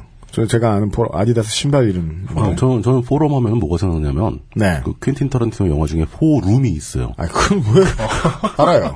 그, 네. 그, 굉장히 재밌습니다. 예. 저저 안토니오 반데라스하고 그 유명한 배우 많이 나오- 다 나오죠. 예, 예, 예. 브루스 음. 윌리스 나와요. 네 브루스 윌리스 나오고 예. 어, 방이 지저분해지는 과정을 그린 영화죠. 네 개의 아. 방이 더러워지는 거죠. 여간에 예. 어, 은평 포럼에 가가지고 예. 기자들이 다 물어보니까 우리가 이걸 하게 된 직접적인 이유도 그거잖아요. 임시국회 처리 무산 예. 됐으니까. 근데 무산된 게 여야가 합의했는데 무산이 된 살짝 에, 말이 앞뒤가 안 맞는 그러면 안 되는 합의를 하긴 했는데 합의가 안 된. 뭐 아, 이런. 더 좋은 좋은 표현 없나? 그럴 수는 없어요 원래. 이게 그럴 이게 수는 없어요. 이게 원래 좀 이렇게 그 헌, 헌법에 보장된 국회의 권리가 침해된 거 아닙니까? 그러니까 이것은 헌법에 대한 청와대의 작은 쿠죠. 예. 삼권 분립에 대한 정면 도전이라고요. 이거. 음. 예. 그러니까. 미니 쿠. 예. 그, 그 문제에 대해서 김무성 대표가 적극적으로 그러니까 이게 청와대가 뭐라고 했다고 대법원이 판결을 낸 다음에 뒤집은 거잖아요 지금. 대법원? 그러니까 그 굳이 따지자면 그 아, 예. 과해, 아, 과해. 아, 대- 대법원이 판결을 냈는데 어, 약간 과해. 예, 그거- 약간 과해. 음. 네. 그것까지는 아니죠. 그러니까 합의는 법안으로 구체화돼서 의결되기 전까지는 그러니까 판결이 난 건 아니죠. 의결을 해야- 예, 아, 그러니까 정확히 의결을 우리가 그- 의결을 한 건 아니기 때문에 삼심의 대법원에 갔어. 네. 법관이 그 망치를 치잖아요. 네. 치기 전에 청와대에서 손을 싹 넣은 거야. 판때기 덮었어. 네. 바닥에다가 나를 때려라 이러면서. 예, 뭐 그냥 그 정도다? 네, 그 정도 레벨로 봐야죠. 네. 판결을 뒤집은 건 아니죠. 예. 하여간 이 문제에 있어서 지금 어, 김무성 대표의 지금 당장의 행보는 청와대처럼 아직 싸우고 싶었는데 관성상 더 싸워야겠다고 생각하는 이런 존재를 좀 이렇게 움직이는 힘을 좀 완화시키는 네. 예, 이런 행보를 보이고 있습니다. 즉 아, 아직도 싸울 법은 하다라고 말하면서 자기들은 자기는 통과시키고 싶은 건 통과하는 통과시키려고 하는 음, 이런 스탠스를 보여주는 것 같아요. 살짝 야당 탓을 하면서 명목소득 대체율을 50%를 올리자는 건 야당이 들고 나왔던 거다. 일단 100% 야당한테 떠넘기고 포퓰리즘은 야당이 했어. 쟤들이 그랬어요. 막 그 이르고 합의해놓고. 네. 예, 라고 떠넘기고 갑자기 그것도 현수막으로 청와대가 갑자기 정신 을 잃은 것은 어, 우리가 뭐 대화를 많이 안 해서가 아니라 그냥 갑자기 그냥 뭐 우울해서인 걸 수 있다. 뭐 요즘 몸도 아프셨고 어, 날씨가 안 좋아서 예, 그 당청이 소통 못하는 게 아니다. 시차 적응 못하시고 예, 이런 말을 열심히 지금 오늘부터 하고 다니고 있는 것 같습니다. 여당의 대표는요. 그렇죠. 다만 이제 저희들의 의심은 뻔하죠. 어, 그럼 왜 그래? 그럼 그러면 왜 그래? 합의를 했다는데 왜죠? 예. 타이밍은 되게 좋은 게 지금 이게 지금 혼란한 상태에 빠져 있지 않습니까? 네. 우리가 결론을 낼 때까지 일주일이 있잖아요. 네. 그동안 변화된 상황을 담을 수 담아서 정리할 수 있다는 거죠. 그렇습니다. 음, 예, 예. 아주 좋죠. 예. 조금 더 흐름을 두고 보겠습니다. 왜냐하면 이번 결과에 따라서 앞으로 정치권이 국민연금을 어떻게 손을 댈 것인가 저희들의 주장은 변함이 없습니다. 그렇죠. 연금은 예. 늘 살짝 살짝 조정이 돼야 됩니다. 그럼요. 그러니까 늘 덜 받는 걸로 조정이 된다는 것도 아니야 그건 또 아니 상황이 좋아지면 그죠. 상황이 더 좋아지는 쓰는 거죠. 수도 있지. 음, 예. 수도 있지. 뭐 국민연금공단 공사를 하다가 유전이 나와가지고 네, 알래스카에서는 알래스, 알래스카에서 실제로 연금을 막 그런 식으로 유전 팔아서 주고 네, 원래 원래 그런 식으로 하잖아요. 그 국부 그 노르웨이 국부펀드도 그 맞아요. 국부펀드라고 하는 거 보니까 그런 식으로 하는 거구만. 그거구만. 예, 유전하고 관계가 국회 국회 유전 파가지고 하는 거구만. 그걸 지금 일반화랍시고 오늘따라 참 편들기 어렵게 하네. 네. 하여간 뭐 유전이 나오는 거 말고 다른 방법이 여기 있을 수 뭐든 예. 있습니다. 뭐 좋아지면 뭐, 뭐 좋아질 수 있죠. 예, 예, 저희의 주장은 그렇습니다만은 예, 전쟁을 일으켜가지고 식민지를 확보하면 좀 올릴 수 있겠을 것 같아요. 아 K K-팝 전사들이 예. 네.